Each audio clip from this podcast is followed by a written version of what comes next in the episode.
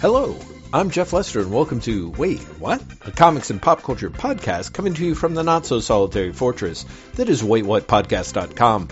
Graham McMillan and I ring in May with a two hour discussion of the latest news and less than latest comics.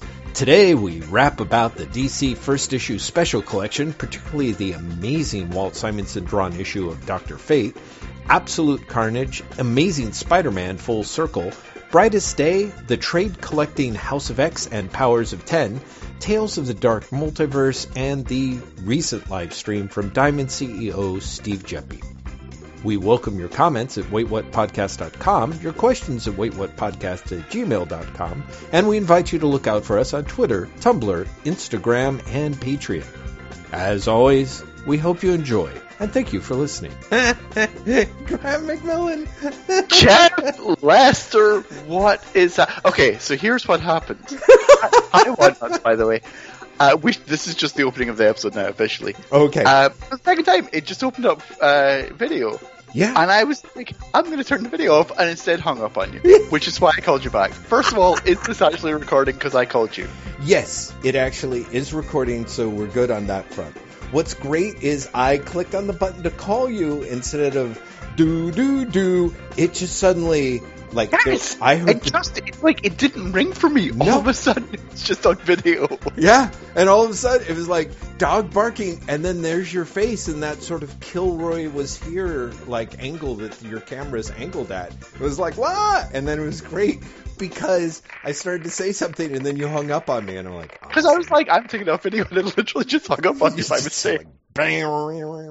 So, Whatnauts? In case you're wondering how we've been this week, I think that that is an excellent, Well, excellent. no, no. description. We should also say that like this is the second time. Well, that was the second time you called me because the first time also went to video. Oh, th- yeah. That that is how we're doing. Well, yeah. It's um everything's great. Mm-hmm. Hi, Yes. hi everyone. Hello, Hi. hello. Yeah. Uh, in case you were wondering Whatnauts, the first call I ended up calling Graham, asking to call him like. Uh, 10 minutes late, and then it ended up being an additional 10 minutes because it looked like my computer was dying and I was, uh, to put it mildly, freaking the fuck out. And then I was able to log in, and so these video shenanigans have just been uh, a tonic to my soul. It's tonic. it's been a joy for you to see uh like literally like me from nose up from a, a really unflattering angle. Yeah. I don't know about that. I don't know if it's unflat. I mean, I I'm gonna put it out there. It was unflattering. okay, okay. I, It's I like. I bless you for for saying otherwise, but we both know you're wrong. Well, um, yeah. All right. So you say, Graham McMillan. I, I, I, I beg to defer. Hey, so everyone, it's a, it's a new, it's a new podcast. It's an, It's, it's, a, new month. It's a it's another chance to get things right or to get it right. Is is that the Andrew Fox uh, yes. book? with the- Shit, it is. Yeah, Well, that book was really big in like 1989 or something, wasn't it? it's what it was. Was it eighty nine or was it? I'm I'm I'm guessing. Because I uh, thought Geof Darrow did the maybe he was that a new edition that he did some illustrations for because I remember it Uh, it's being called- like a it- thing. is it another life? No, oh, maybe that's another life as opposed to another chance to get things right. no. Another chance to get it right is an Andrew Vachss book. Right. Yeah, yeah, yeah. But I must, I must, I think I am Um, confusing it with the Darrow. thing. And that book came out. It didn't come out 2016. Uh, when it was it originally published? you can tell me. Dark Horse did an edition in 2016, is what I've just discovered. Oh, good. Um, Not what either of us were thinking of. No, not at all. Um, 1991. Wow. Okay. Yeah, you were closer. I would have put it a little more solidly in the mid 90s. So shows you shows you what I know. Shows you what I knew. Graham McMillan, I kind of thought that it would be a good idea to talk about uh, potential comic news of the week. You know, pick the brilliance from your mind first. Sure, Uh, let's let's do that, and then mhm. I'll talk about Countdown to Final Crisis for an hour. That seemed to work out last time. it's funny Uh, you mention that because there are some topics from the last episode that I want slash need to revisit. So Oh my god, I'm excited! I do want to say, is Countdown to Final Crisis one of them? I wish I could say that it was, but it is. Okay, in that case, I will say this very quickly. Okay. Um, David Wolkin, friend of the podcast, texted me this week to let me know that he remembered Countdown to Final Crisis. Ah. Literally, he was just like, I remember reading that, and you can tell the dread it is and I appreciate that. That's excellent. That's excellent. Um, yeah. Okay. Comics news this week. Uh, Diamond has, has given dates for reopening right. or, or re. Uh, distributing comics, Mhm. and Marvel has given dates, and Marvel's date is a week later than Diamond's. Interesting. Wow. Did you know that about the Marvel stuff? Uh, no, I did not. Okay, so uh, Diamond said we're coming back. Our target date is May twentieth, um, and they said that I think on Monday Mm-hmm. and maybe Tuesday, Monday or Tuesday, um, and then they they gave um, Steve Geppi gave a, a two hour long live stream. This is what I wanted to hear you talk about because your Which tweets were Fuck. amazing. Fuck, fuck. Okay, Yeah. so the Diamond News is literally just May twentieth. They're coming back. They uh, it's still not an officially firm date. hmm like they're they're doing they're going through the motions, but they they still pretty much said like things can change. So, you know, we'll see what happens. Right. Um, but May twentieth they're coming back. Uh, by that point, DC will have been distributing for four weeks hmm uh, through Lunar and UCS. hmm Um, there was some initial confusion because of a badly worded statement on Diamond's part hmm where it seemed as if what they were initially saying was everything that DC had originally said they were going to be releasing by May 20th, Diamond was going to ship in the first week, Mm. which would have been insane. hmm And what they actually meant was everything that the other two distributors have distributed, Mm. Diamond will be shipping that week. hmm hmm So, which makes more sense, but it's still going to be a chunk of comics. Yeah, for sure. For sure. Um, they made this announcement, and Steve Geppi did uh, a live stream with I honestly can't remember the name of the site, Comic Book News, maybe, Mm. um, uh, for for two hours with a bunch of retailers uh, to ostensibly talk about this. hmm And let's just say that if that was the aim, that wasn't what he did. hmm Yeah. And people tried, although I've got to I've got to say everyone who participated um, did not come out of it well. Every single person who participated in the live Really? stream Huh. did not come out Okay. Okay. Um, it, part of it is I said this to a bunch of people at the time, although I don't think I said it uh, in Twitter, although maybe I did.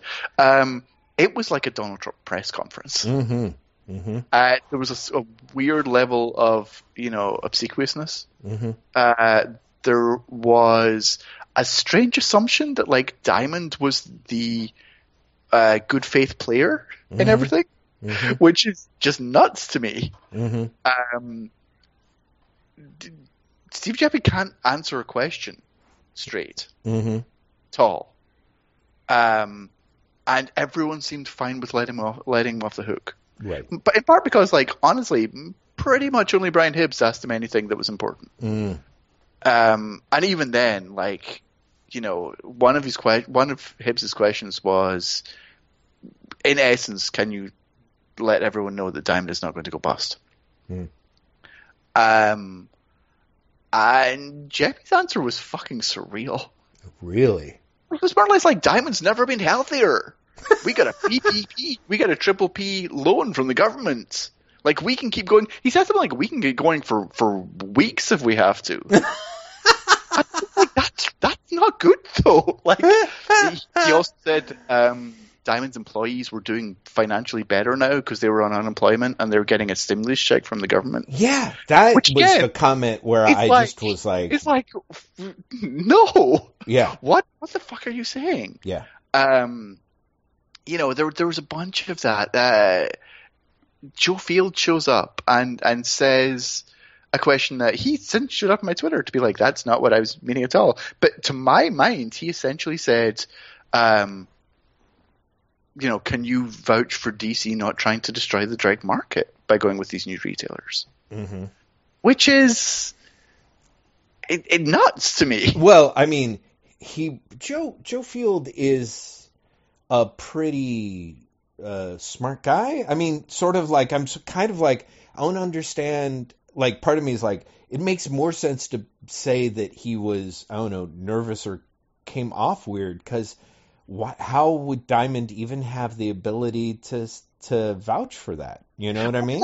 That like everyone, everyone, including Hibbs, hmm on this live stream basically sort of approached Geppi as, like I said, the, like the one good faith player, Mm-hmm. the one guy who's actually standing up for comics, Mm-hmm. Mm-hmm. which is nuts, Mm. you know. And it was like, you've talked to DC. Can you let us know? Can you reassure us that DC's got everyone's best interests at heart? Right. And it's like, why are you asking this fucking guy?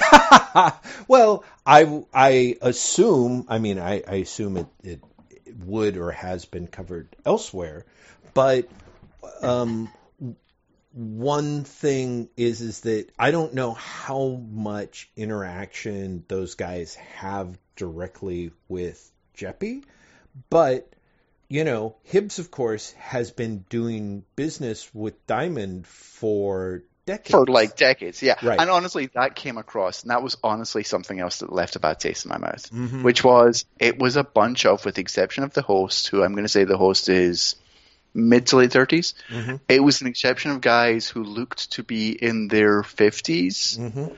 who have known each other for decades. Going, hey you, hey hey hey! Remember this wacky anecdote? Right. and that's not.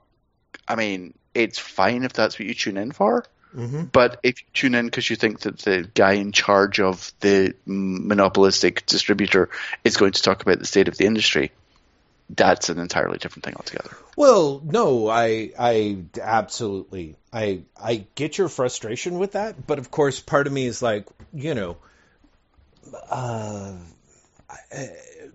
it, to it it almost seems a little naive in a way. Oh no, no, no, no! I, I, I get what you're saying. Right. Like, why, why should I have expected anything different from a bunch of guys who have been doing business? And honestly, he, Geppi's talking to retailers. It doesn't move any of the retailers to antagonize Geppi. Well, exactly. I mean, they have they have business relationships with, but the thing that's weird is, you know, Geppi has more power than any Yes, individual exactly. retailer. He's Exactly. weaker than the re- than than all of them, but any single one of them. So Yes. yeah, so Yeah. that, yeah, that you don't like you don't want to piss this guy off, Right. but the, like it's you know I there was a uh, I think I, I even transcribed from the video about one of his quotes, Geppi's quotes. Mhm. Like he was not making fucking sense, Mhm. right? He was he was just like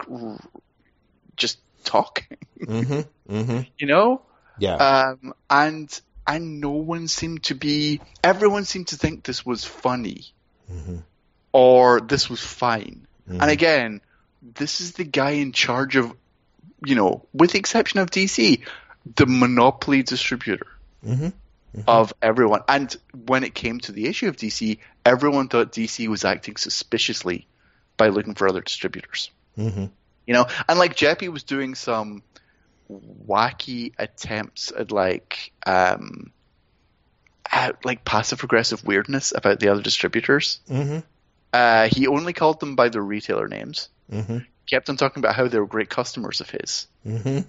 And then he'd say things like, you know, competition's great. Like, sure, we can have 100% of the entire pie, but if the pie gets bigger, we can have 90%, and that's great. Mhm. And I was like, mm. like, you were just coming across as shady as shit here. and he also kept referring to his good friend, Michael, I think it was Michael Milken, you know, the guy who Yeah, the, the, yeah, the guy who- on Fox News. Yeah. Yeah. He referred to him all the time. Um, yeah, it was, it was that just, guy who actually went to prison. It's Yes, yeah. amazing No, no, that no, Milken it-.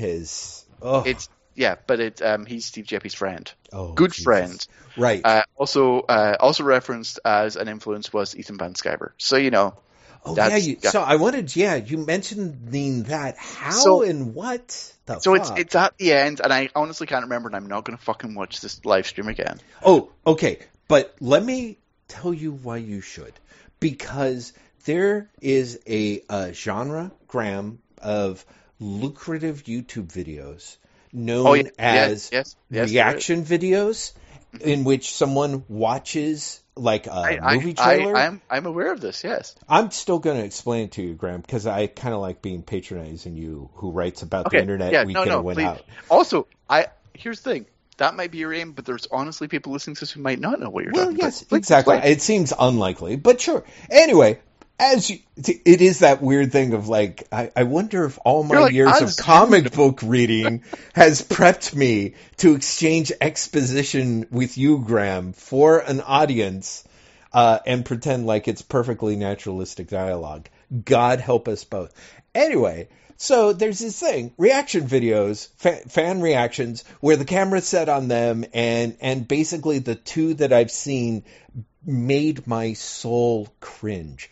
But I what I would give for a reaction video of you watching that live stream in real time and just being like, "Oh no. Oh, oh. No. It, it, nothing would be as pure as the first time I know. I know. when I was just like, "Fuck's sake, Jesus, fucking hell." See, yeah. shut the fuck up. Which was pretty much all I did for like two hours. anyway, so yes, so although we'll never be able to get those golden moments back, and you're not really going to be able to recreate them, if there is someone who would be interested in playing Graham in a dramatic reenactment for a YouTube fan reaction video, please reach out to me. There might be money involved, is all I'm saying. Oh lord, there's uh, the ultimate Patreon extra. Someone Yes. pretending to be me for a video. Even better if you are willing to basically be you know this is where this is where I'm going next Graham this this I don't know if you're aware of this but you know how some porn companies I don't think they do them anymore and I'm not even really sure if porn companies is quote unquote a thing but you know how porn companies used to do unauthorized parodies of like Sure, superheroes this ain't whatever. yeah, this ain't the Avengers. This, Yeah. this this ain't Batgirl, the Barbara Gordon years. Um, I'm saying it's time to do this ain't wait what. So if the Lord. person is Oh, interested Lord. in being the porno Graham McMillan to also do fan reaction videos and then maybe sexier fan reaction videos please reach out and get in touch because i think i think after a, a genre of uh, comic book porn parodies i think the comic book podcast porn parody is the next step to greatness anyway how did ethan van sciver come up I am all this sorry to the entire world for Jeff putting that idea out there. I'm just, just going to say that. Um, my secret came up about it because at the end, um, someone asked, and, and this is going to get murky because honestly, like my brain was melting by this point. oh i'm sure Um, someone asked something along the lines of like, "Hey, DC and Marvel are rumored to be doing a crossover. Um, do you think that's enough of an event to get people to start buying comics again?" Right. And Geppi, unable to really address any questions, had pivoted and talked about how there should be like never mind free comic book day, there should be some sort of like comic book reopening day type type event. And then he talked about how various things that publishers can do to turn their their books into events. Mhm. And and I don't remember exactly what it was, but he there's something that Ethan Van Sciver apparently had suggested. And again, this wasn't explicitly referenced Comic Gate, wasn't explicitly referencing crowdfunding comics, Mm. but it was some sort of like you know maybe you you do like put them out quarterly or something like that. It was something. It was an idea that was incredibly benign. Mhm. Um, and and honestly, like kind of you know unoriginal. right But he was like, as my good friend Ethan Van Sciver said, blah blah blah blah blah. Like my good friend Ethan Van Sciver said. Wow. And was like, of fucking course, yeah right of course. That that only makes sense wow because you saw, or maybe you didn't. i did Um, the day before, like the day of this live stream, the live stream itself took place at the end of the day. Mhm. The day of the live stream, someone found Steve Geppi's Twitter account. Mm, mm. Did you see this? No. Um, and Steve Geppi's Twitter account is literally just like uh, retweeting cam girls and and that's it. Wait. That's all it is. What? What is This, it? this is not a joke. Cam girls and what? Trump memes, pro-Trump memes. Oh, And that's it. holy shit! Uh, and first of all, like, because I this this hap- this literally happened like before I, I got up, and so like I, I log on to Twitter, and people are just making all these weird references, and I'm like, what have I missed? How did I miss and, that? and, and someone like uh, yeah came into my DMs and they're like, oh, it's it's this, and it was Steve Geppi's Twitter account, like actually Steve Geppi's Twitter account, Holy uh, mother! and I was like, oh, oh wow. yeah, Um, but yeah, so, so um, in case the multiple Fox News references were not enough to give you a clue, or for that matter, the my workers are better off now that they're on unemployment and getting a stimulus check. Um, right. S- Steve Geppi is firmly in Donald Trump's uh, camp, Mm. which of course makes sense that he would then like Yeah, be perfectly happy with with the um, shall we say not necessarily forward thinking Ethan Van Sciver. Mm-hmm. Mm-hmm. Holy fucking Christ. So there you go. So that was that was um, that was Diamond News. Mm. I'd really Mm, Geppi news. Let's be perfectly honest. Yeah. Um, yesterday, Marvel announced that they're returning to publication, Hmm. and they're doing it starting May 27th, so a week after um, Diamond resumes. hmm Honestly, I think they're probably waiting a week to see if Diamond fucks up, but we'll see. Or, And- uh, Mm-hmm. I would also say, in theory, uh, as you pointed out, Diamond's planning on shipping all of that DC product that had Yeah, been yeah. available. So, Yes. you know, Um, but Marvel's re rescheduled plan Mhm. is nuts, Jeff. oh yeah, Five single issues the first week. Mhm. The following week, it's uh, I think it's seven trades and no single issues. Oh, fucking Christ, Marvel. Then after that, they're doing six single issues. Then they're doing let's see, then they're doing eight trades, and it's only on the fifth week that they're going to a combination of single issue and trades. And even then, it's only one, two, three, four, five, six, seven, eight, eight single issues. wow. Um, so they are like really, really dramatically hmm uh, reworking their schedule, yeah, like yeah. astonishingly so. Wow. Um, and what's really strange is so obviously books were scheduled for April the first, right? Um, and they never happened because April first was the first week of shutdown. hmm You would think that like of the first month of of Marvel titles, if they're only releasing like anywhere between five to eight single issues a week, hmm you think they'd basically split up the April first schedule, right? hmm No. Wow. There are books on there that weren't scheduled for April 1st, were scheduled for later. Uh huh. And some of the April 1st books, including two new series, are just missing. And Marvel has released its shipping schedule through the middle of July, Wow. and books are missing. Wow. So Marvel has dramatically hmm rearranged the schedule. hmm Like really, really dramatically. Um, but if you consider that Marvel is putting out, I think this, I think mm, uh, March was something like 108 single issues. Well, see, that's it. Yeah, to go from that to I don't know, twenty four or something uh, for a month seems amazing to me.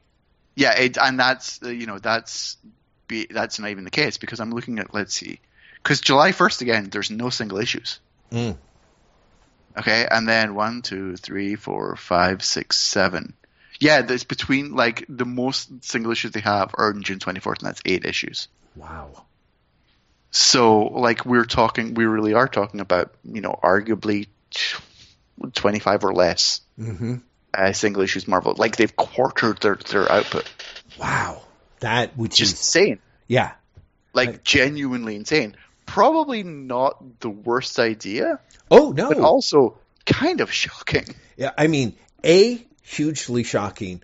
B, incredibly frustrating because I have no faith that Marvel will in any way address it in an, an open, unfront, upfront manner that allows retailers in the marketplace to kind of truly know what to expect from them.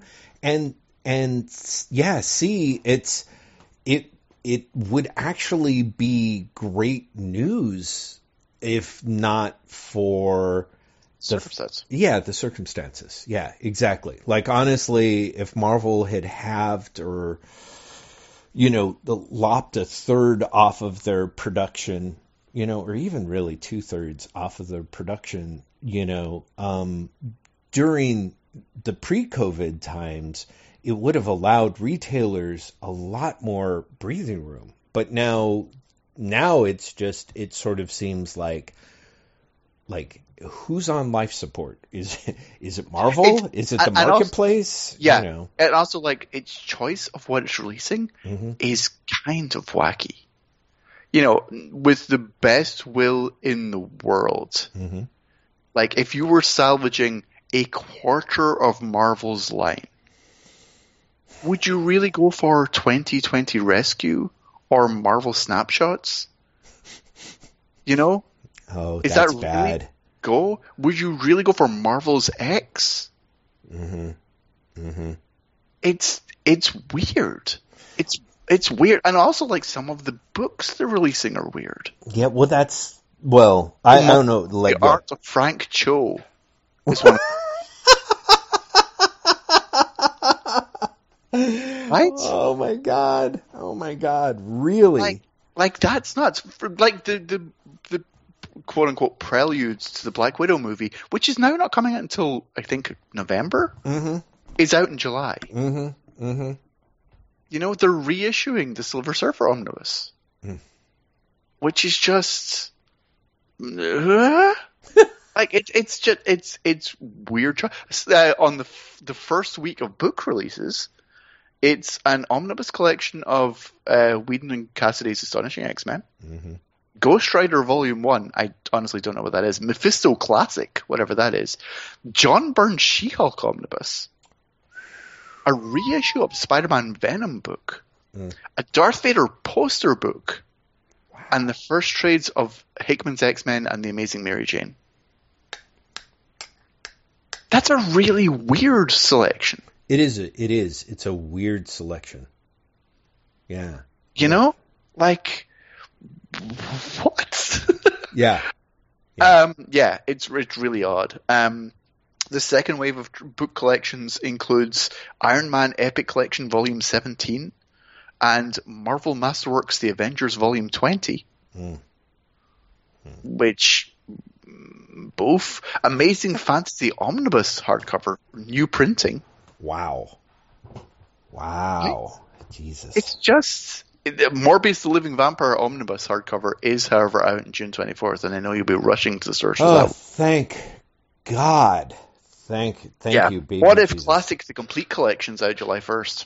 Yeah. Wait, is that? But that's also isn't that? Is that like volume four or volume five? volume or, four. Yeah, it's volume four. hmm Yeah. It's all, I mean, genuinely just strange. Yeah. I, Yeah. I don't quite know, like, unless this is backstock or this is stock they just have to have. Like, why these books? Well, why are books no. the ones to lead with? I think I think that you're of course you're absolutely right.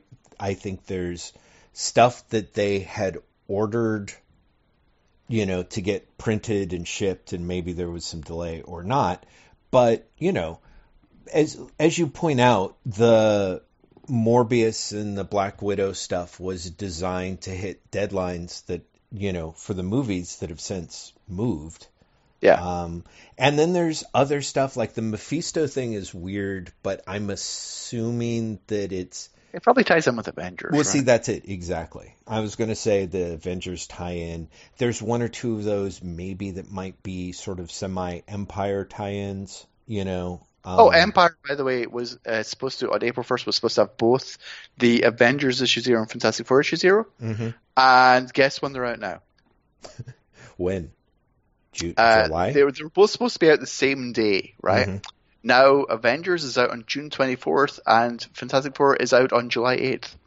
Good Christ! Yeah, they have pushed uh, they pushed Empyre way out to the point where I suspect that Death Metal is at DC is going to start earlier, Wow, wow. which is kind of wacky and also makes me a little worried that two massive events are going to be happening at the same time. Mm-hmm. Mm-hmm. Well, yeah. Oh, God dang. Wow, Graham. That is uh that's that's some pretty brutal shit. Yeah, it's it's insane. Mm-hmm. Mm-hmm. Wow. Well, uh uh, any other stuff or uh, any other news bits or bobs? Like part of me is like I'm a, I'm like a little worried that I, that we're going to be like that's insane, and I will think of nothing to say, but that's that is insane, and then you know lather rinse. I I, I mean I I kind of think that's it for news, isn't it? Did, I, did other things happen that, that I don't remember? Uh, no, no. I, I mean, that's the thing is, is I remember seeing your thing about the live stream and I was like, ooh, I really want to peg you on that because, because the few tweets I saw from you were so, uh, salty that I was like, oh God, please let there be a mega thread. And it was pretty much just like two or three tweets. It, well, yeah, it's, yeah. it's, um, uh, other people were tweeting, mm-hmm. and there's only so much I can really be salty, to be perfectly honest. Well, I know, like, but I have to be relatively professional. I know, I know, but considering, and that's the other thing that's great about you, Graeme, is is like the one where I was like, oh, this is choice. I'm going to like this. It had already had something insane like 460 likes and 200 retweets. I was like, more people have seen Graeme's tweet about this live stream than saw the Diamond live stream. I am 110% sure about this. So anyway, I, which is I great. Hopefully, but, yeah. I hope that isn't true. I hope people went straight to the source. I I surely did not, but I you know I kind of had a little bit of a had a little bit of a crazy week. So in some ways, so uh uh okay. Well, if you think of other things, or if I think of other things, we will definitely um, bring them up uh, I so a few things that I wanted to mention about stuff that we had discussed last week. Um, one of the things, I guess, probably the most important potentially for listeners to the podcast is that I was bemoaning the fact that, uh, or wait, maybe that was just midweek of this week.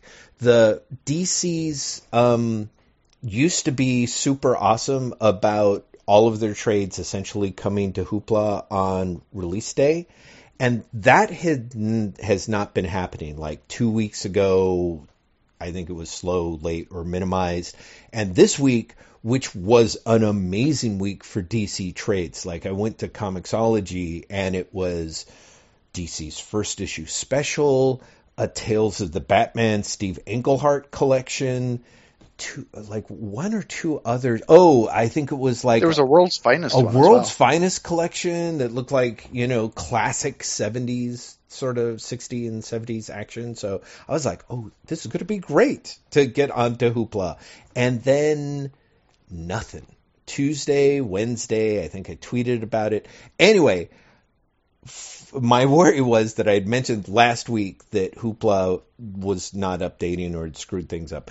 Um, the first issue special did hit Hoopla uh, on Friday. So for people who don't have DC Universe or did do did not want to you know wait two weeks to to read the final two issues in that 13 issues of awesomeness, um, that would you know it your chances now. Relatedly, I checked that out and um, kind of sped through it, reading some of the stuff that I had not read.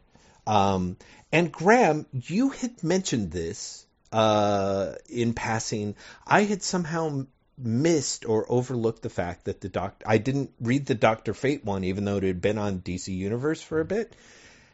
It, as you pointed out, it's Walt Simonson, and it's fucking fantastic. oh my god, I read it today and Simonson is just insane. Like the first half of it, I was like, oh, I can kind of see why Grant's into this, and yeah, it's it's good. And then it just goes on, and and what's great is, is that Simonson uh, does something that I think is very clever. It's a one shot issue written by Martin Pasko. Simonson does the illustration, and it's basically Doctor Fate versus uh, an evil mummy, essentially, who knew Nabu, the um, original consciousness, uh, controlling the helmet of Doctor Fate. So it's kind of a rematch. And because they had met and crossed paths back in Europe, uh, e- Egypt, there's a bunch of just Egyptian uh, imagery that Simonson goes to town on. That is, he's fucking great at because Simonson's so good with design stuff, and of course, I really think that you know, thanks to the miracle of hieroglyphics and everything, A, um, slobs like me are really familiar with Egyptian iconography, and B, it's really well designed. So by the end of the comic, where you're getting guest appearances by the god Anubis and uh, Amon Ra, it's fucking gorgeous. But I, I sort of realized like Simonson is doing in a way his own take on Doctor Strange in that one of the things that really made Doctor Strange stand out from like I don't know, you know, Sargon the sorcerer or you know, Mandrake the magician or any number of other crazy um, magician type characters that have been around in comics for decades by that point is Ditko gave Doctor Strange's magic such an intense design sense. You Yeah, know what yeah, I mean? Yeah, And yeah, you know what his magic looks like. Exactly. His magic has a look, and then other spellcasters, it's the same, but it's different, and the changes. And so watching Simonson, who's always design heavy, use do something similar to make the the magic stuff be so designed. Like he's got this great thing where um, Doctor Fate, who's aligned with the Ankh, you know, is casting spells, and there's Ankh circling his his glowing fist, which is great. And then at a certain point, um, you know, he more or less gets attacked by an Egyptian counterspell, which are literally just design elements that bind together and take over the page. And it's just, I was just like, oh my sweet baby Jesus. That was an amazing, amazing issue. Like, don't get me wrong. There's the first issue special stuff that I like love because it's full of potential and then there's the stuff that I love because it's insane but there's not a lot in the first issue special that I really love because it's great you know what I mean like With the exception of the Kirby stuff. well Like Ma- the Manhunter issue, I think is fucking amazing. See, I think I think the Manhunter issue is amazing, but I also think that it's more of a filled with potential. You know what I mean? Like it's Oh, I see. I see what you're saying. You're like as a complete, uh, as opposed to a quote unquote first issue. As a you're talking about as a complete issue. yeah, as a complete issue. Yeah. How many of these really came back in any form? well, yeah. I mean, part of it is most of them didn't come back. A lot of them end up ending on cliffhangers. Um, you know, and Are you playing Lady Cop? Well, no, no. See, and I was going to get to Lady Cop because we got interrupted because Lady Cop is fucking amazing, but it also is a complete piece of insanity unto it on its own. You know what I mean? Like it's absolutely one of my favorites in that regard. You know, it's also not quite. I mean, it's kind of a trash fire, but that's part of its appeal. I could even codename Assassin, which I love, is one part potential, one part kind of open trash fire. And then there's stuff like, I don't know, like that Starman issue where I'm just like, wow, that Gerry Conway, he he had a vibe that he kept trying to hit. That's at DC work. I will certainly give him that, you know. Um which Which which reminds me very quickly. Yeah. Um, you saw that the Gerry Conway New Gods is on Hoopla. Uh, I did and will grab it, and of course that's issue twelve of the first issue special. Is Yes. Yes. Um the weird thing. What's great about the tr- there's two weird things, Graeme, that you might appreciate because today I is the closest I came to becoming gr- Graeme levels of f- obsessive fanboy. Like I'm my own Okay. obsessive fanboy. I'm curious now. What does that mean? Okay. I'll tell you what it means, Graeme. So I'm looking through the first issue special that I downloaded on Hoopla.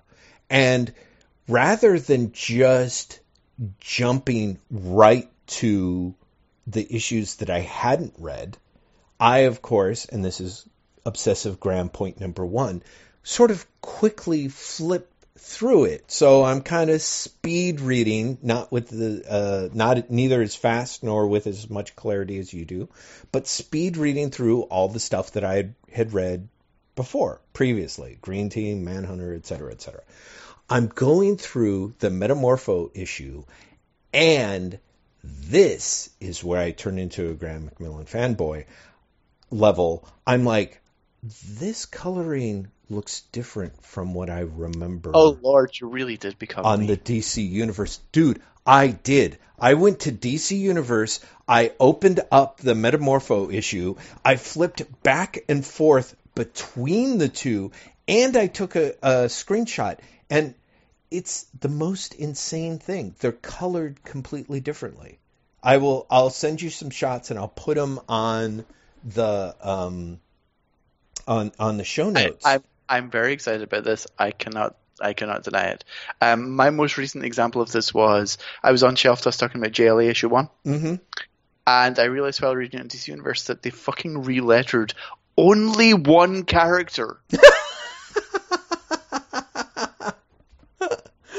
what? Why? Yeah. Because he talks in yellow text against a red background, which in the computer coloring of uh, 1997 when it first came out Mhm. was pixelated to shit. Mm. And so they've relettered his his uh, lettering. Mm. They've relettered caption boxes and they've relettered his dialogue, and they haven't relettered anyone else. Wow. And yes, I did pull out my collection, my print collection of the first volume. I'd have a net side by side with my iPad See? to check. See, this is as close as I will ever get is looking at the two issues of Metamorpho and flipping back and forth and being like, holy shit, yeah, no, they're totally different. It's a horrible place to be, and I'm so sorry. yeah, it was kind of interesting. I was like, what am I doing to myself? Uh, so yeah, that first issue special collection, and then I got to read the New Gods thing. I got to read. Um, oh, actually, isn't the New Gods the last issue? What's the next to last? Uh, the, the New Gods is the last issue. right, and it, maybe it's Starman is is the Uh, penultimate I issue. think I think is is Doctor Fate not the penultimate? No, no, it's it's earlier. Here, hold on. Let me grab the the thing here because I have not turned on my iPad. All uh, uh, let's see here. Blah blah blah blah blah blah blah blah blah. First issue specials. Um, Atlas, the Green Team, Metamorpho, Lady Cop, Manhunter, Dingbats of Danger Street, The Creeper. That was a read. Uh, Warlord, Doctor I love the Fate. Creeper stuff. Well, I, see, I do too, but that one's a weird one because, of course, Michael Fleisher is writing it, which isn't necessarily the worst thing. I know that he and Ditko had done stuff similarly. He did some dialogue for things like Sandman under Kirby or whatever, but it's it's a little too straight for what Ditko's doing. You know what I mean? Like Ditko's Yeah, yeah. creeper stuff is is wacky and DC put out, out a hardcover of, of Ditko's Creeper. a- Yes. a, few years, quite a few years ago now. yeah, yeah, Um, and it's great it is because it includes like all of the you know because Ditko does the series and then it comes back like in first issue special and then it comes back like somewhere else. Mhm. But Ditko's involved in all of them, Yes. and you see like the the way that the series essentially like reboots Mm-hmm. Mm-hmm. like over and over again. Yeah. Uh, and, yeah, I love that. I l- genuinely love that shit. Yeah, me too. So the Warlord, uh, issue eight. Doctor Fate is issue nine. Uh, Outsiders, issue ten. Codename Assassin, issue eleven. Starman, So Starman's is issue twelve. 12, yeah. Return to the New Gods is issue thirteen. So Yeah. yeah. And Uh, then I think actually, I think I think it actually goes away to be replaced and scheduled by the New Gods revival. Uh, that would make sense. no Um, shit, no, it doesn't. no. It goes away and is replaced by Secret Society of Supervillains. Oh, that's right. Actually, they're both mentioned as coming back because on the final page, Gerry Conway ends up contributing so many issues to first issue special because he was ultimately the series editor. Uh, and so he ends up doing an introduction to the collection.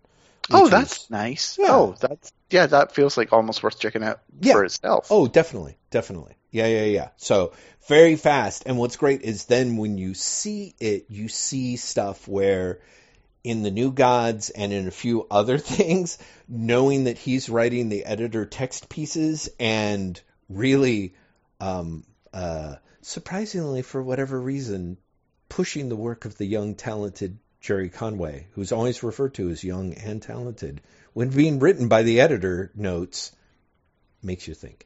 Anyway, there's a certain uh, shamelessness uh, that is apparently um, very important to being able to create comics, which you and I will talk about soon when we discuss Absolute Carnage. Uh, but first, oh I God, wanted are we to. going to discuss Absolute Carnage? Oh yeah, Oh God. remember Graeme when you called me midweek and were like, Jeff, you need to read Absolute Carnage because I just read it for the Tumblr and it was so I- I- painful. you have to. I'm going to say this right now. I read it Marvel Unlimited, so I've not read the last two parts. Oh, really? I thought Yeah. you got it on Hoopla because they dropped No, the trade no. on Hoopla, which was I know, not I a- I know they did, and I Mm. still didn't pick it up because I'd read the first four parts of Marvel Unlimited. Enough and that comic, yeah, Yeah. So we'll revisit that and um and yes, uh uh things. But before we get there, I want to also mention because this came up last week, I talked about uh Wotakoi Love is Hard for Otaku, which I dearly loved. yes, yes, Yeah. Three volumes of manga and one of the things the thing that i stressed was it was a super stress relieving rom-com manga in part because there's almost no dramatic tension you know first chapter is she's a she's a otaku um, who uh, keeps hiding it because she wants a boyfriend and have a regular life. But as soon as they find out that they're she's an otaku, they drop her.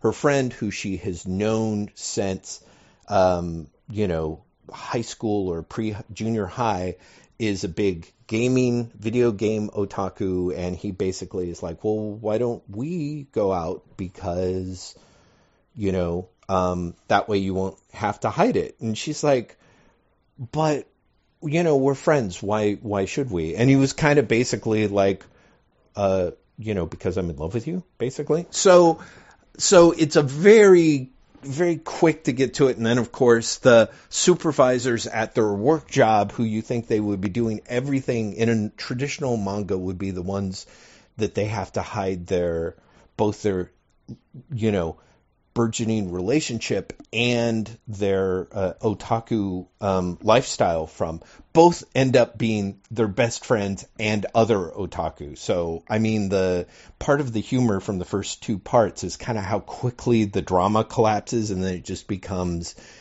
characters hanging out. But, so here's the thing. I said that that as if that was the only charm slash appeal to the series. Uh, and it is certainly the main charm, but the thing that I wanted to mention that I think is in kind of a little poignant and sad is I figured out the other allure of the series thanks to the miracle of Twitter, which is I went online and term searched uh, Wotakoi, and there were a bunch of people geeking out over the show um, because, of course, it's been made into an anime. So, so as is, I sort of love the fact that kind of in the same way that people read the manga and then, you know, just the same way people read comics, but everyone's talking about the the anime slash cinematic universe. It's weirdly parallel. That being said, there was this woman uh, who was like a, oh my god, you guys, why didn't anyone tell me this is the best anime ever? And one of the things she said, which is absolutely true, is that the gamer boyfriend is like the best sort of boyfriend in the world because he is she's like it is so great to see a representation of non-toxic masculinity which is totally true his his girlfriend is into uh, I I think the term she's a fujoshi fuz, fujoshi it's, I'm not. I don't even know why I'm not just looking it up. But essentially, it's the term for a female fan of uh, boys love comics, BL comics. So okay. one of the things that's fun is she's always kind of talking with her her buddy, her who's also her work supervisor.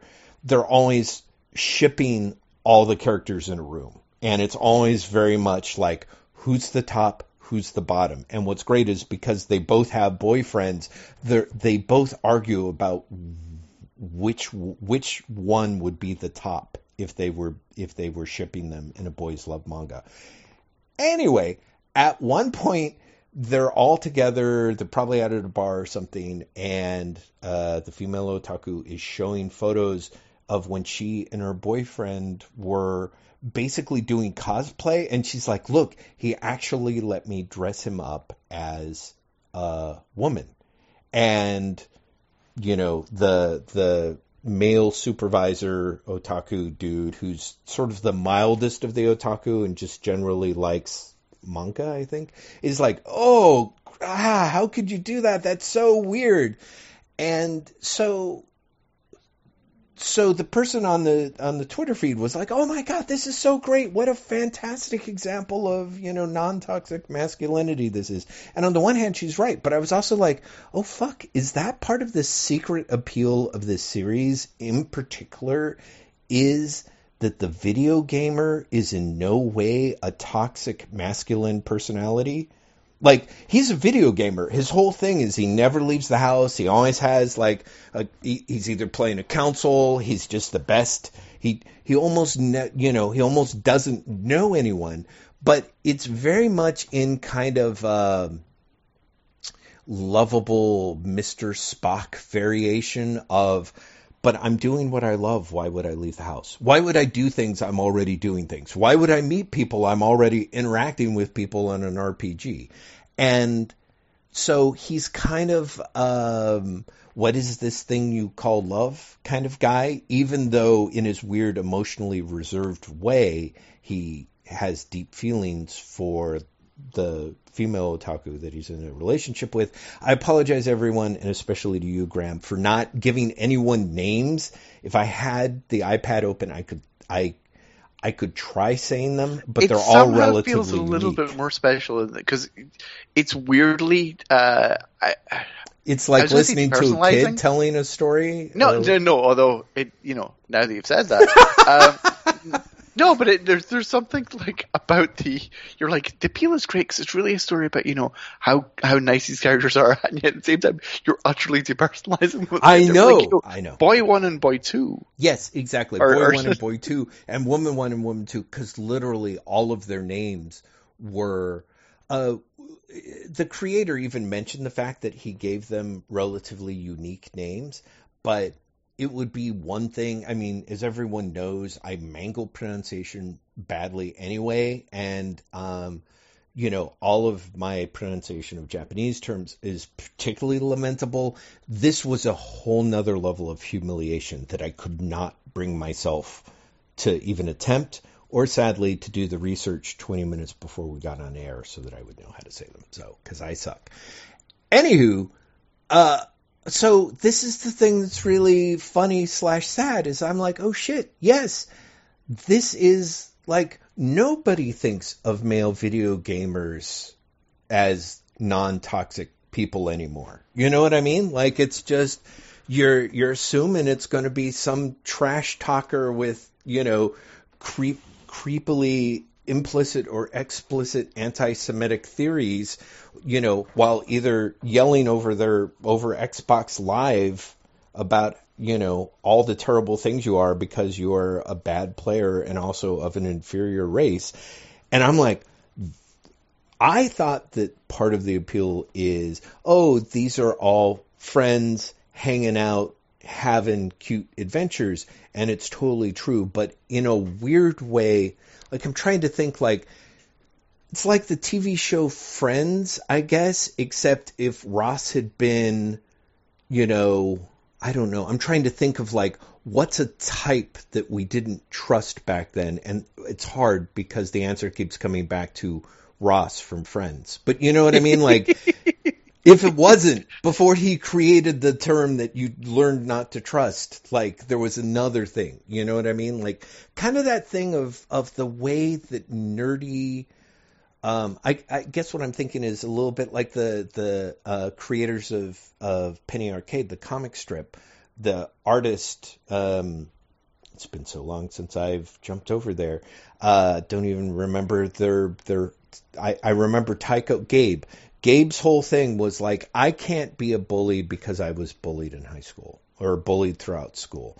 And of course, he is a notorious bad faith arguer, bully on the internet, but was super insistent that he essentially couldn't be. And so the, I feel like over the last 10 to 20 years, we've gotten a lot more um, wisely informed about the toxic ma- masculinity of mm-hmm. of fanboys. And it is interesting the idea that what this book is more than anything is a fantasy about like just being able to pretend that that's not true.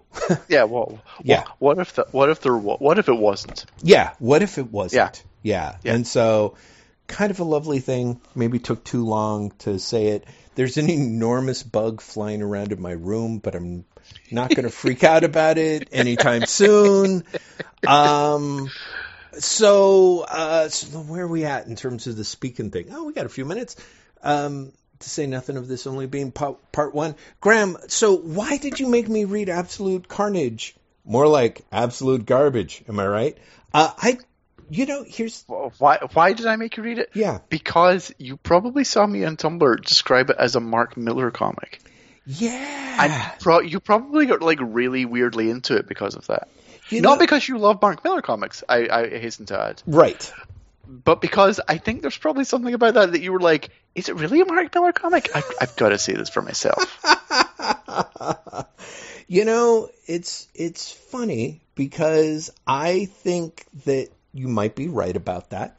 Um, there, I think you know what it was was that you were I knew that it was a Donny Cates comic. I knew that you were reading it, and I think I had said you and I had. But weirdly enough, when you read Donny Cates comics and complain about them, I usually follow suit.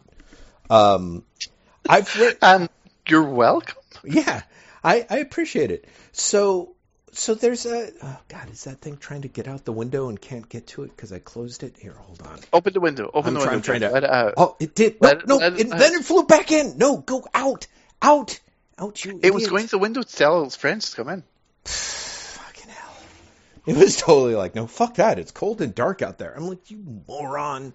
All right. Um, Donny Cates. I'm always trying to understand the appeal of him. Plus, I think there's a certain something that he might have. Like I read his Thanos issues. I've kind of I read his Cosmic Ghost Rider stuff. I didn't read all his Thanos issues. I think just the Thanos wins arc. Um, and so, absolutely, a lot of people, as you know, into his shit. Absolute Carnage was apparently a really successful event for Marvel. I'm saying that like, you know, they're treating it like it was one, so I'm but that doesn't necessarily mean anything. But also looking through the trade, holy fucking shit, they did 9 million variant covers of every issue. Like they've got a gallery at the back of the covers, and it's not even a one cover to one page gallery. It's like a four covers to one page gallery, and it goes on for a while. Uh, so, Absolute Carnage, it, I thought was really interesting to read because A, I kind of almost a little bit get it. That sort of sort of there's a little there was a what? Why are you laughing? No because you were like it's interesting to read and i was like oh jeff liked it. Uh no. Like jeff, jeff? No? Well so this is the thing. How, i i it, it's a it's a sliding spectrum. What was surprising to me were there were parts about Absolute Carnage that I did like that I can see where you wouldn't necessarily like that which is there is part of Donny Cates in Absolute Carnage that reads 100% like somebody who back when they were 13 was really into splatterpunk fiction. You know what I mean? Oh, like oh, there's yeah, yes, yes, yes, yes. So there's a lot of stuff that was where I was reading it where it was kind of weird reading like like part of me is like there's not a bad idea to taking Venom and doing a sort of semi splatter punk body horror take on it, you know?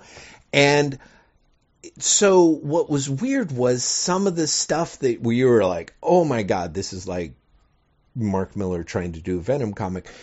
Absolutely right. But there was also a way in which I saw a kind of weird splatterpunk, which is also splatterpunk to me. Most of this, which I'm not widely read, but the majority of the stuff that I read really adds so much of horror from that era did was so heavily Stephen King influenced.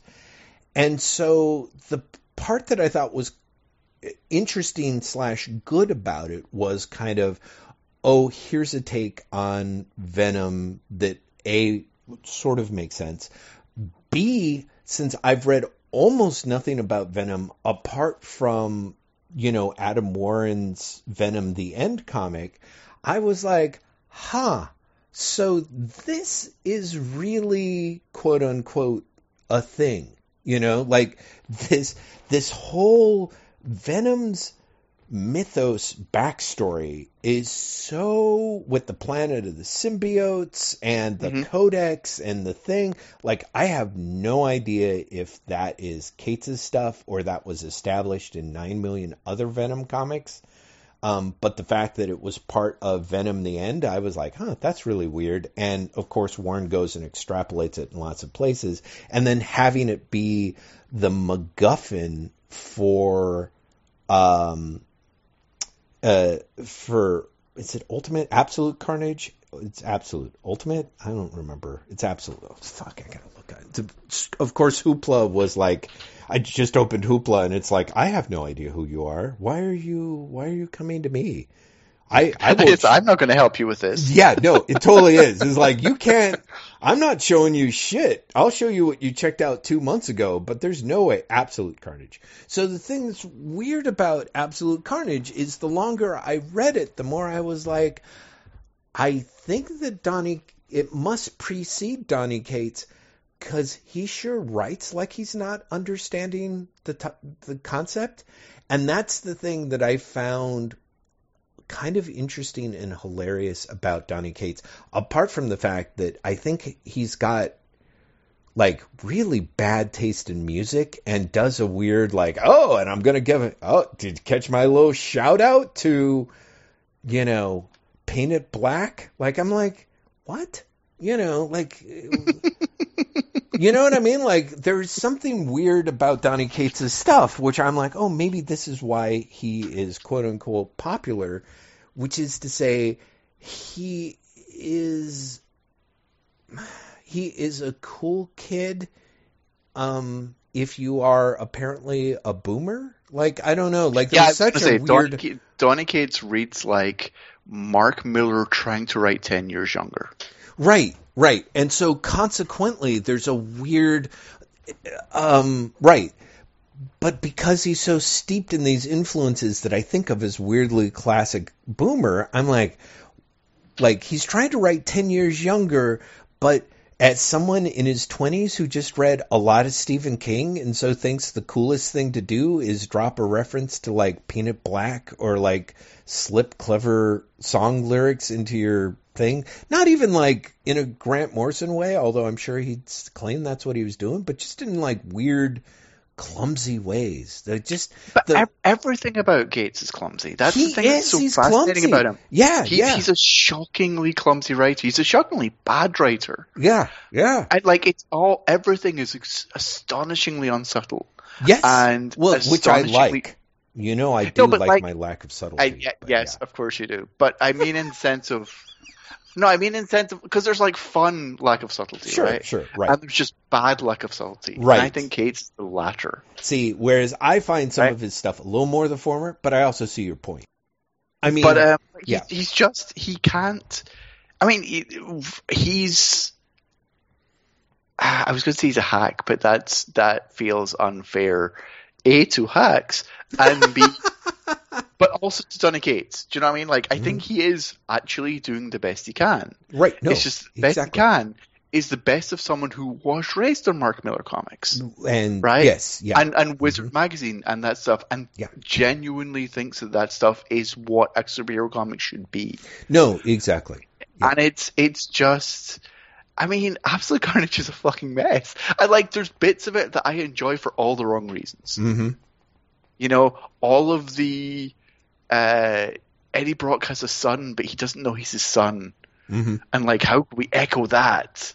Like, stuff is is hilarious bullshit. The relationship between Venom and Eddie Brock is it, just hilarious for the wrong reasons. hmm Um, Carnage's dialogue almost entirely Oh yeah. is is just Mhm. uh, you know like just as Mark Millar reads like you know bad Grant Morrison in 1994, right. Donny Cates reads like bad Mark Millar. Yeah. Yeah. Yeah. Yeah. You know, Mhm. um, I, I like Morrison in 1994 when he was off his game read like bad Alan Moore. You know, Right. and you just you could trace all this back where you know you don't want to show that a villain's bad, so you just have other people say their name a lot. Like, oh God, I can't believe it's Jeff Lester. It's Jeff Lester. Jeff Lester's coming. Oh God, it's Jeff Lester. Jeff Lester's here, and that like that stands in for any any real attempt of of Yeah. foreshadowing or any Right. real attempt for, of, of like setting the stakes. Right. If people look scared and say a character's name enough, Right. you know, or you have Ven- uh, you have Carnage show up and he's like, ah, I want you to know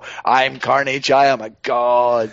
And all of that stuff is just shockingly clumsy, banal, like utterly empty. Well, and yet, yeah. this stuff fucking massive. Right. Like this is this was a hit. This is what the kids want. Yeah, yeah. Well, cause I, cause again, the, there's a few different things about it. One thing is that, uh, one thing that I, I think that, that Cates does in this event that is very much a Mark Millar thing is even though we talk about the Mark Millar influence, um, Cates like Millar, Cates is very aware of the cinematic influences. You know what I mean? Like there, some of his scenes, like his big, like oh god, he's here.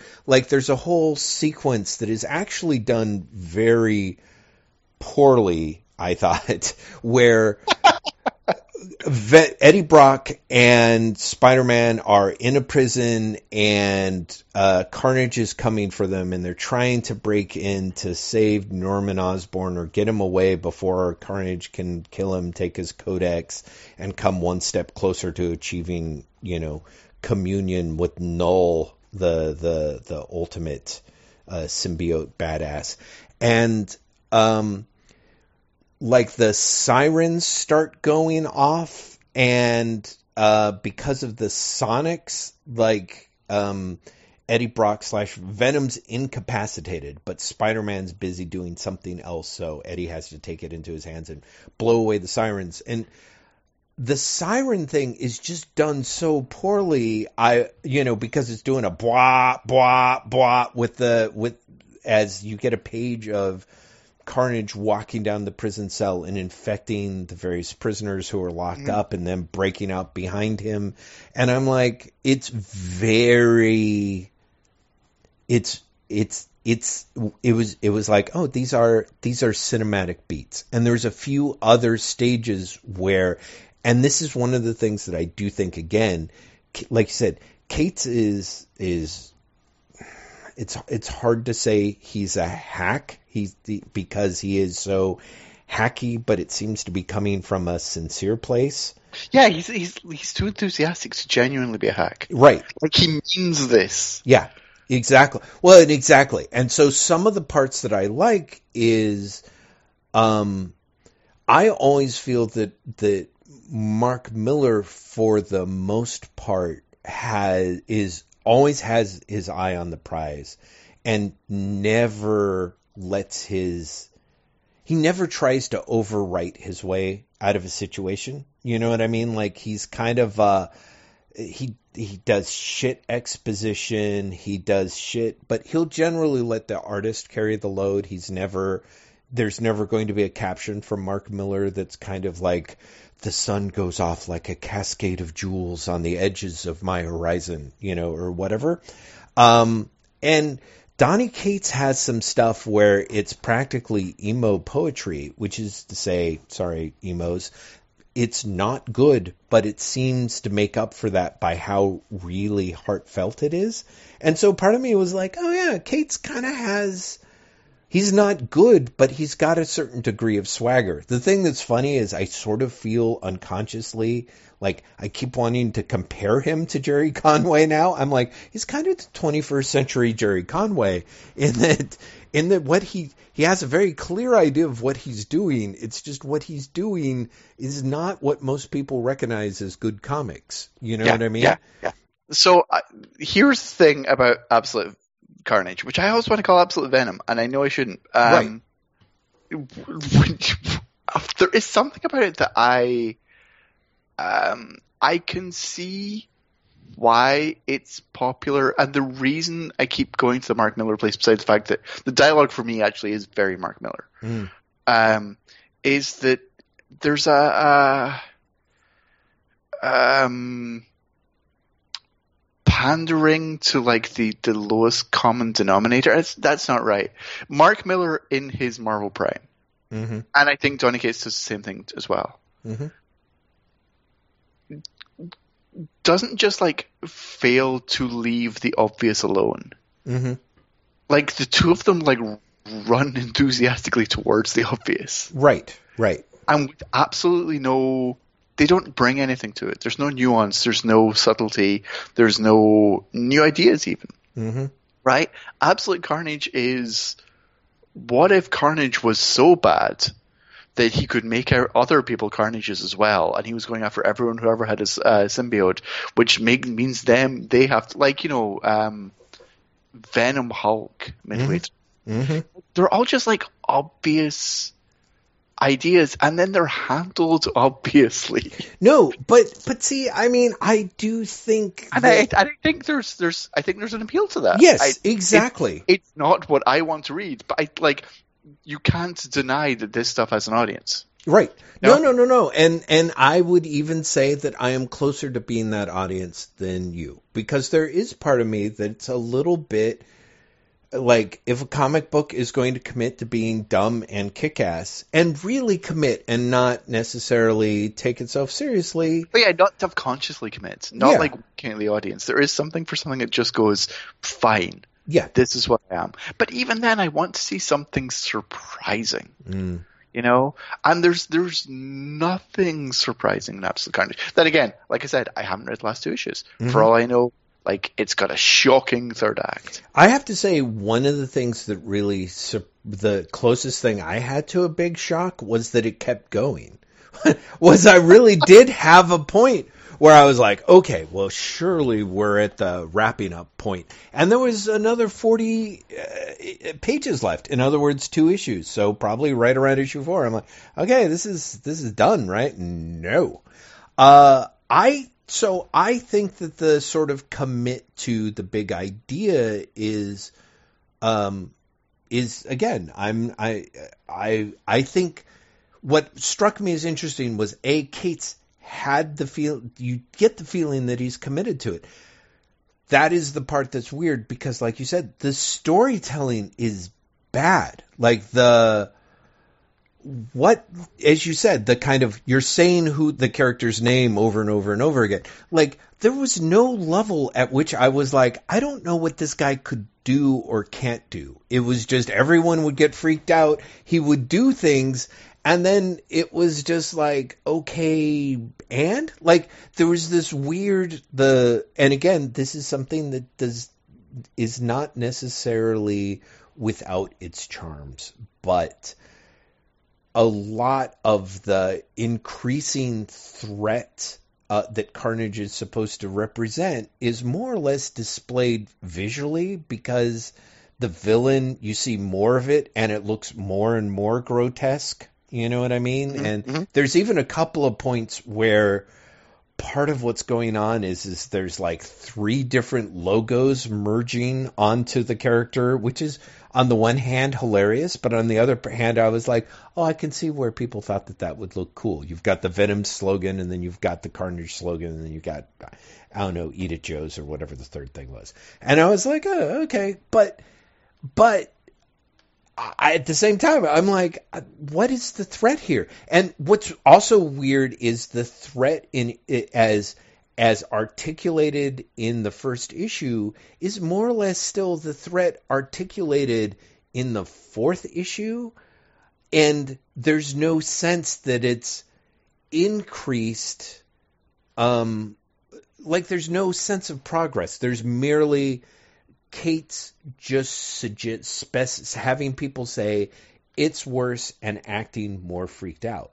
But Yeah, yeah. one of the things why why it really those last two issues were kind of like eh is there wasn't really any sense of knowing there was no sense of what the stakes were other than you sort of kept being told them but they were not shown in any way and they weren't really explained well like there's that it, and it gets into that weird thing of like here's carnage and then there's 97 other carnages that he has made. And part of me is like so what? You know what i mean? Like there was never any point. That is the other thing that i thought was kind of interesting in sort of a um i want to be a successful screenwriter stage is Cates weirdly was like okay i'm going to have lots of cool character moments, which is to say, people shouting things and having showdowns with one another, and people being like, "Oh my God, you have to do this thing!" And, no, I cannot do this thing, but you absolutely have to do it, or else we're all dead, kind of thing. And yet, when it mm-hmm. came to the action sequences, I'm literally like. I don't understand what this character can do and that character can do, and I don't understand if that guy punches this guy is he strong? Well, that makes- is he weak? Yeah, yeah, literally a lot of that. And and I wasn't sure to what point that was cuz honestly, I've really never given a crap about Venom or Carnage or any of that stuff. So I didn't know to what extent it was like, well Jeff, if you had just read 20 plus years Well, of Venom well- comics, you would know, but I, I'm really curious. Does the collection include the uh, the Venom issues, the crossover issues? no, no it doesn't. Because I read those Marvel Unlimited, honestly, because I was curious, Mhm. and I feel like there's parts of Absolute Carnage that, uh, not that they make more sense if you read Venom, Mhm. but like characters disappear from Absolute Carnage, Mhm. and if you read the Venom issues, which are, I'll go as far as to say, also not good, Right. um, you at least understand where they've gone. Right. Well, and there were one or two points in uh, Absolute Carnage where the editor shows up and is like, Sleepy Joe, don't know what that is? Check out Venom 18, you know, or Venom 17. yeah. And I, and part of me was like, okay, that's kind of helpful. The thing that's ironic is, uh, oh yeah, maybe this is the other thing is, ah, I am so sorry, Whatnaut. I should have done my research, but uh, there was a Whatnaut who totally recommended that I check out Gerry Conway's Carnage work from a few years back because he was like, yeah, it's kind of it's kind of got that classic Marvel horror vibe, and I read it and I and read the first volume and I don't think I I dipped into the second volume, but I was like, what's funny is how much stuff is seeded for the event there. So there's a lot of stuff that goes on to pay off, including Eddie Brock and Carnage and John Jameson and a whole bunch of blah blah blah that they keep referring to this mining town, etc. And I was like, oh, it's kind of interesting. So I had that weird feeling of, wait, I even know some of the background to this. And to make things even weirder, I had read the Absolute Carnage Hulk issue because it was by Al Ewing, Yes, me too. and I'm like, after while like I read this stuff, I was like, I have no idea where that fit in at all. So I went back and reread it and I was like, "Oh, okay, right. It Ewing made a good and Cates worked well to make sure that the parts played together, you know. I mean, admittedly, one thing you don't understand or I didn't understand when reading the Absolute Carnage Hulk one shot was how much it covers the events of the first three issues of Absolute Carnage before really getting to the moment that it does. Uh, so there are parts where I was like, wait, that didn't happen like that in the book. I can't believe they didn't coordinate it. And then two pages later, I'm like, oh, like kind of how weird that General Thunderbolt Ross gets involved in like two mass grave incidents, but okay, yeah, sure, whatever. Um, and so, so I really had this thing, and when you get to the gallery in the back of the Absolute Carnage collection, there were 97,000 spin-offs, tie-ins, and one-shots, and none of those are covered in Absolute Carnage the trade. It's just the free comic book day story and then the five part issue, since it's all by uh, Cates and Ryan Stegman, I think, mm-hmm. with like yeah. differing inkers. On the one hand, I was like, oh, this makes sense for this book because it felt like a consolidated read, I guess. Yeah, yeah, yeah. But at the same time, between knowing about the one shots, knowing about the editor's stuff, and and everything and and all these other like the cult of carnage and the absolute carnage hero one shots and all that i'm like there's a ton of shit that is i don't know how to describe it. Like it's not even reference slash identified. Like there's things that i know about by sort of being a comic book reader on the outskirts of what you of the direct market who kind of vaguely track some of this stuff and it's amazing to read something that Marvel is putting out as a trade that literally has so little context. You know yeah, what I mean? It, it, it, it is amazing. I, even reading in individual issues, it's something that has no give yeah. to the new. Mm-hmm. Like you know, it's something that's basically like, yeah, I really hope you've been reading Venom at mm-hmm. very least, right? If not, oh, countless other books, because there's a whole subplot set up with Miles Morales in the main series that you know, right, doesn't really go anywhere. Mm-hmm. Mm-hmm. Right. You well, know, it, it, yeah. I mean, it's it gives or for maybe, a couple. Maybe, of, yeah, maybe it does by the time you get to the end, but yeah. you know, definitely in the issues I've read, it's pretty much like, oh no, they've got Miles. Okay then. Yeah, no, and that's pretty much it. That that's kind of about as far as it goes. Although there is one point where they're like, "Hey, remember that time that you did this? Well, now I'm doing this." And was that the Venom Blast bit? Yes, it was. Is that is that in issue four? I thought they didn't get to that no, issue five no, or six. No, that's in issue four. Oh Jesus Christ! Um, but no, it, it's it's it's just it's really sloppy. It's funny. I uh, I I couldn't tell you why I decided to read Absolute Carnage. I genuinely don't know. Yeah, I'm really curious. Um, but what's really interesting is like I haven't read War of the Realms past the first issue. Mm-hmm. Because I didn't really like it, and also part of me was like, I don't want to read a sloppy crossover. and then I read this, which is like a, a disaster. Right, right. And so oh. you're like, I'm now rethinking of that, and we'll we'll go read that. So speaking, weirdly enough, what I thought was fascinating was because um, I was following in your Tumblr footsteps.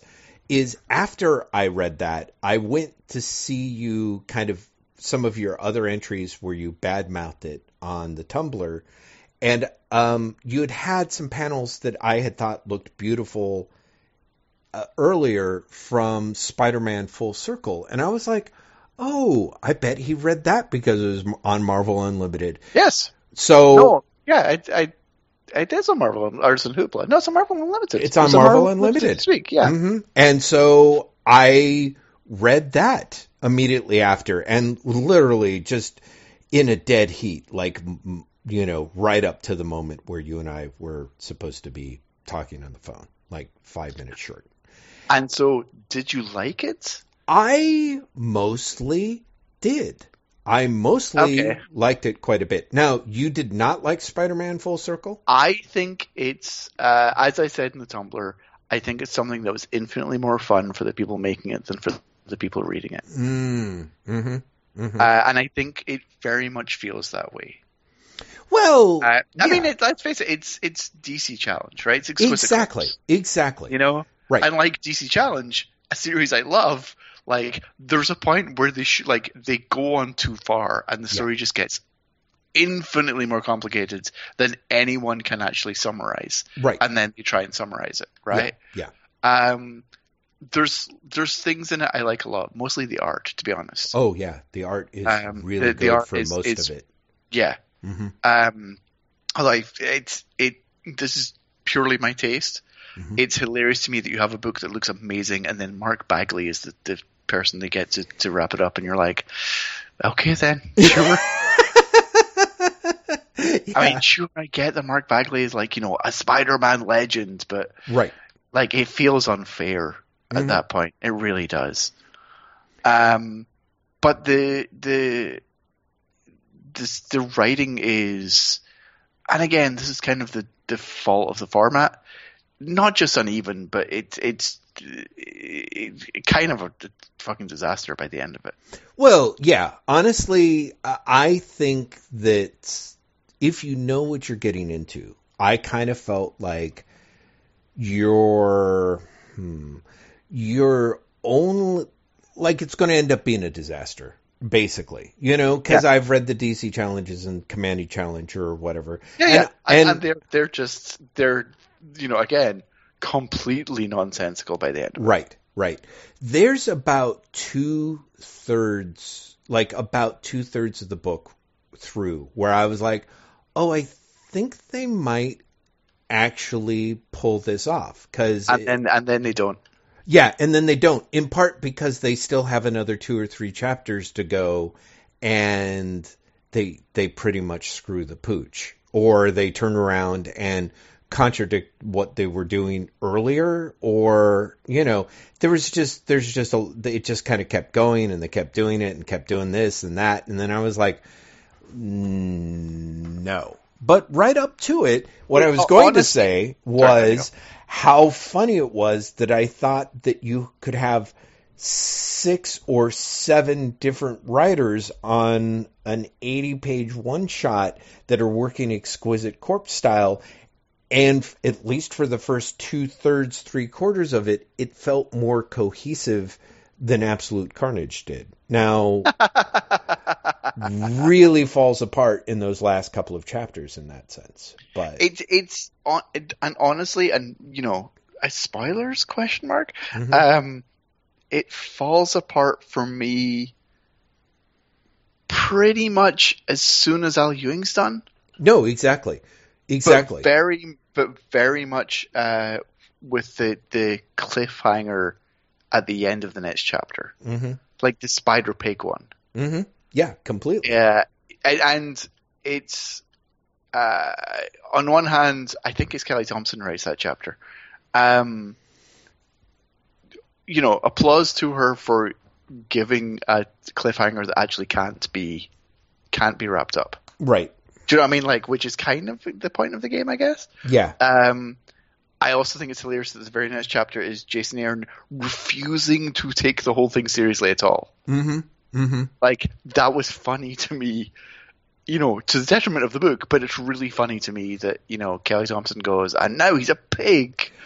And Ah. Jason's like, "Fuck it." Yes. For Like, what it's worth, I I to do a Kraven's Last Hunt joke. Yes. Yeah, which was kind of amazing. For for what it's worth, it was um actually I think Chip Zdarsky. Is it Chip Zdarsky? Yes. D- it is. It's Chip Zdarsky. You're right. Yeah. Kelly Thompson's the chapter before Al Ewing. Exactly. It's it's um like congratulations for for breaking the story, Right. but also it breaks the story. Right. Right. Exactly. And then at that point it's just this uh very uh, like kind of out of control spinny thing, which is which is a shame because Kelly Thompson's part was I know what you right on the edge. I was kind of like, huh. I'm surprised by maybe it was because I didn't quite like the the art as much or whatever. But yeah, by the time that you get to Zdarsky gets through doing it, uh, it was also weird to me and not something that I think I will linger on because there's some other stuff I want to mention and or ask you about.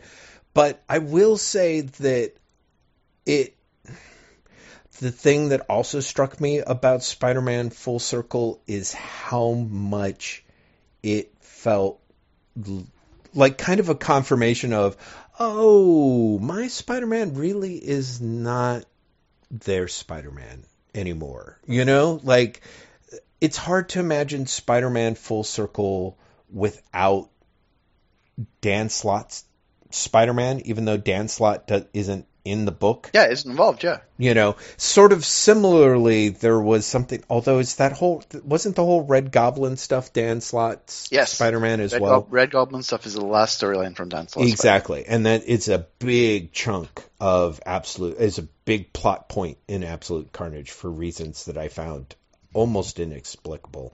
And I, yeah, mm-hmm. there's so much like of Absolute Carnage that also just feels like a reminder of how needlessly complicated Marvel continuity has become. Yeah, yeah, exactly, exactly. Uh, you know, well, I mean, it sort of makes sense because the whole Codex thing, angle of absolute carnage, really all but was a, and and this I think is also when I say there was no sense of movement or you couldn't get a sense of what the stakes were was as, as is often the case whatever spin-offs or tie-ins or whatever are supposed to be, you know, moving that story story forward. But it it always felt like Absolute Carnage was was always like, oh no, Carnage is just one character codex chip away from being able to reawaken the Dark God on the Venom planet, you know. And then the next issue is like, oh God, no, he's just one half chip away. Oh, now it's worse because he'll have access to all of the, and it's just, what are you, what are you talking about? Anyway, yes, full circle. Part of me was very much had this thing of uh, I don't know. I was just reading it, being like, yeah, I don't have much of a. It's outside Spider-Man continuity, but there was just this strange feeling of. Yeah, I don't know. Maybe maybe it's supposed to. Maybe it's the opposite. Maybe it's Full Circle is supposed to read like a Dan Slott free Spider-Man comic because there's a point. There is a point where uh, Wolverine and Nick Fury are going to uh, torture an AIM soldier, and and Spider Man is like, whoa, whoa, whoa, I can't truck with no torture. And of course, part of me is like, yeah, you are. You you all but tortured someone twenty four style, you know, in Dan Slott's run back when you were Iron Spider six or something, you know. Like there was kind of that weird thing of uh, Full Circle is so jammed with um, Marvel continuity, but only for the purposes of having in jokes, which kind of makes sense considering the book that it is. And yet, one of the things that I found really weird about it is the way in which um, DC Challenge and Kamandi Challenge are, despite the relatively wacky way of doing things, a more or less straightforward take on. They're trying to tell a straightforward Kamandi story or a straightforward DC story. Yeah, yeah. You know what I mean? Like it's not uh I, I, as strange as they get. Yes. It almost feels like it could be read by someone who's like, I know who Superman is. Right. Exactly. And I mean, this had certain elements of like, oh, sure, if you know Spider Man, blah, blah, blah. But there was a certain point, and somewhere around Spider Pig and the giant punching high evolutionary, I'm like, these are. It's it's not even fan service. It's kind of like it's kind of like an in joke. Like again, Spider-Man, it's supposed to be a humor, you know, he's humorous. Sometimes you can do the humorous stories, but but I just it was weird how much the entire Marvel universe felt like um like a winking in joke. You know what I mean? So consistently in a way and that that it was kind of like, oh, I guess that's kind of just how everyone views the Marvel universe now. You know, it's like you you pick your favorite shoddy part of the Marvel universe and you kind of joke about how goofy or dumb it is. You know, I don't know. I, anyway, I don't know why you made me read it, Graeme, but at least I was a little more positive about it than than Absolute Carnage. um, I this, this week, if you want to know what is going to be coming up, I suspect. Yes. Um, Tales of the Dark Multiverse, which is a book I read in Hoopla. Oh yeah, really? Tales of the Dark Multiverse is literally DC doing what if, mm-hmm. uh, to the point where there's even a fake Watcher. I love him. He's called the Tempest Fugitive, Fugitive or something like that. I might might be misremembering that. Um, but it completely like goes into the thing that everyone remembers about Marvel's What If series, which is they always ended up badly. Yes, yeah. So Everyone ends up dying, yeah. Because mm-hmm. it's the Dark Multiverse, because every story, which is based on like, you know, a big DC story, um, every story goes bad, every single one. Wow. And honestly, it sounds terrible, but Jeff, I kind of dug it. That is hilarious. Now, you said this is on Hoopla? It is on Hoopla, yeah. Oh, I gotta, I gotta find that and check that out so that it's we... um, it's Infinite Crisis, Death of Superman, Knightfall, The Judas Contract. Uh, shit. There's one more because it's 5 mm-hmm. I can't remember what the fifth one is. Hmm. Uh, hang on, I'll I'll open up Hoopla and take a look. Also, when how long ago did it get released? Because oh, it's like seeing... it's, it's really recent. Blackest Night. Blackest Night is the other one. Hmm. Um, and it's it's kind of hilarious to me that it really is just like what if without pretending. Right. like you, you go into going, this is going to turn out bad, and of course it does, and it turns out bad in like in every way, in, in each one like in a kind of hilarious way. Right. The, the Knightfall one in particular is so great in where they go for it to go bad. Like you kind of take your hat off. You're like, well played, well played. Um, but no, I, like I, I genuinely, I genuinely, weirdly enjoyed it. Mm-hmm. Um, I'm trying to think what else I've been reading this week. That uh, I've reread House of X and Powers of X, uh, Powers of Ten. Oh, really? Yeah, again on Hoopla. Mm-hmm. Um, it, because honestly, I wanted to read the collection. Mm-hmm. Yeah, it was like skipping between issues on, on Marvel Unlimited, mm-hmm. and uh, it reads really weirdly a second time around. Hmm. Um, because I remember when the first the first time it came around, like you know, we were both like, "Oh shit, this is really impressive," and then that faded. Mm-hmm. And when you go into it and you know the shape of it, mm-hmm. uh, or at least for me, I'm much more aware of like the weird things. Like, why are some things italicized for no reason? Mm. Pacing's so weird. Mm-hmm. Like, why are things split between series? Mm. Why? Why is this? Why does he reveal this now and then this now? Mm-hmm. What do these things? What do the different timelines actually mean? Mm-hmm. You know, like what is he trying to say here? Mm-hmm. Um, and it's uh, an arguably more interesting and more flawed experience rereading it. Hmm. Uh, so more interesting because it's flawed, or is there something more about it? Because I, I feel the first time I read it when it was when it was coming out when it was being published, I was much more wowed by it. Mm-hmm. I yes. mean, this is a bold choice. Mm-hmm. This is a bold choice. This is amazing. And then, you know, as it went on, like, you know, why are the X Men the fucking bad guys? This is a cult. you know, and and taking away the surprise element of that. Mm-hmm. Mm-hmm and you sort of, you, I got like much more into the, what does it actually mean? Mm-hmm. Like, what what is the what is the point of this? Where is this going? Mm-hmm. Like, why doesn't this, you know, it it it fails as a singular reading experience. Mm-hmm. And and to be honest, that's no fault of its own. It's there to introduce a status quo, mm-hmm. right? But beyond introducing status quo, there's no story to House of X and Powers of Ten Mm-hmm. as an entity. Mm-hmm. You know, it it it introduces the new status quo, but it doesn't do anything with it yet. Well, it it it And I'm not sure it's meant to. right. Like I feel like, I feel like that's sort of I, I feel that's an unfair criticism in, in many ways because that's not what it was intended to do. Mhm. But I also can't help but go, that's twelve issues of comics. Right. Right.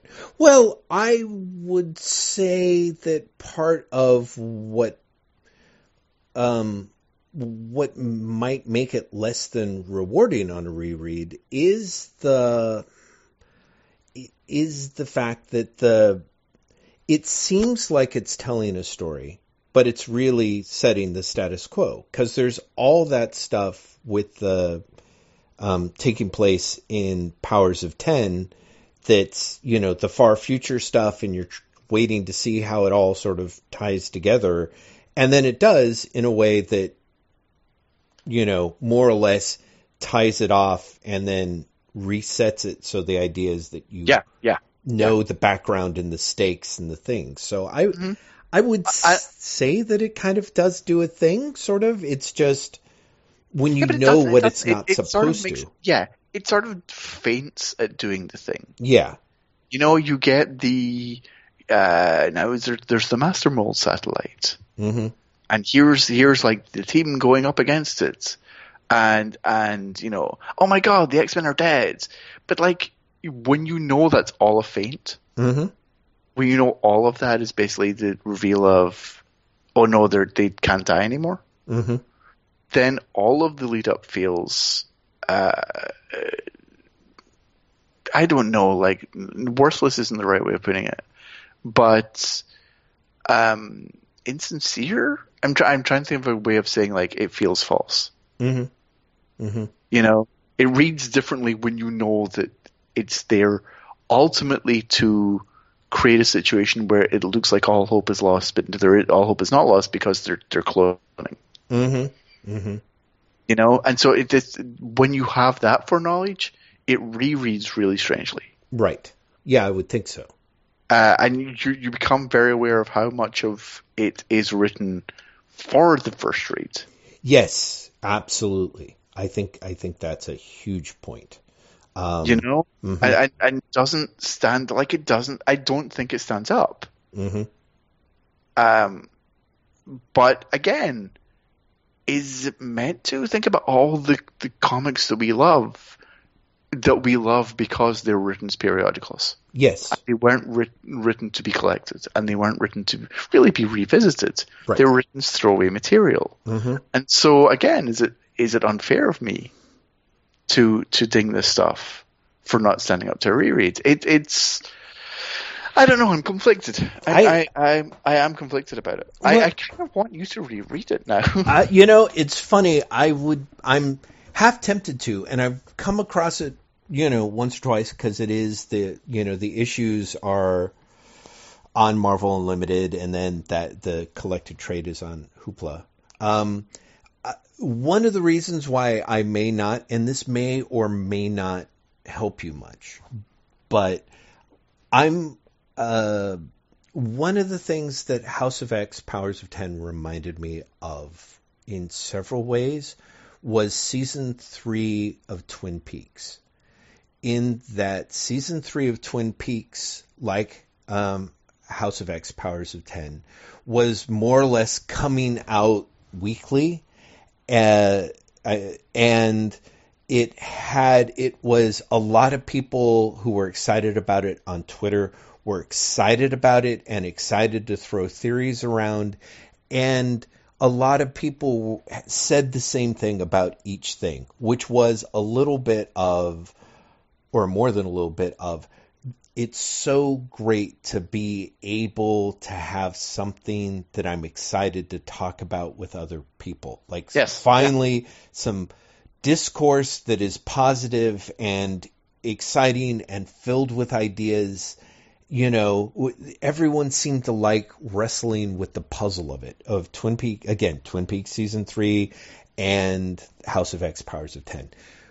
One of the things that I have learned uh, about, uh, I really love David Lynch's stuff. And one of the things that I have found is there was a period where, and I still do, have the majority of his movies on DVD.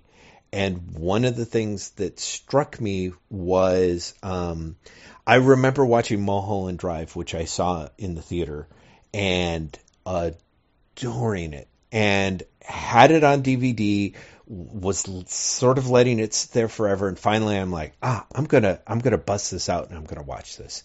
And I found it kind of it wasn't unwatchable, but it was flat. And one of the mm-hmm. things that I realize about Lynch is for me is, is that the 50% of the experience that makes him so addictive is watching it and not knowing where it's going to go.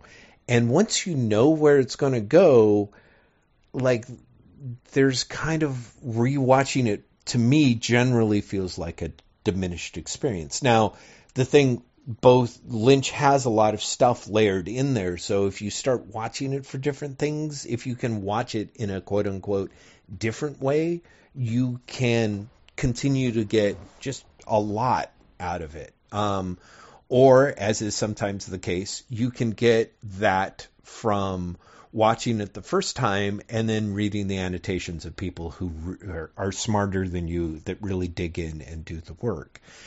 I find that that might be the case with Hickman in that the first time through reading it, it can be incredibly enjoyable because there is a lot of his like woo woo, look at what I'm doing, but but I wouldn't necessarily want to reread it. Like even even in the course of reading uh, the whole Avenger, his two Avengers titles on the lead up to Secret War, like there were parts where I was reading it and I really had some aggravated frustrations because he was plot hammering like crazy. But I also saw that, you know, a lot of people were excusing it because he was doing it to give you stuff with the characters that you had quote unquote never seen before.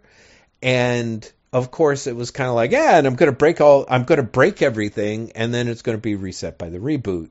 So uh, it's not a perfect analogy in a way because of course I thought that I thought that Hickman didn't even do that right. Like by yeah, the end, yeah. I thought it was more or less falling apart and he kind of screwed the pooch.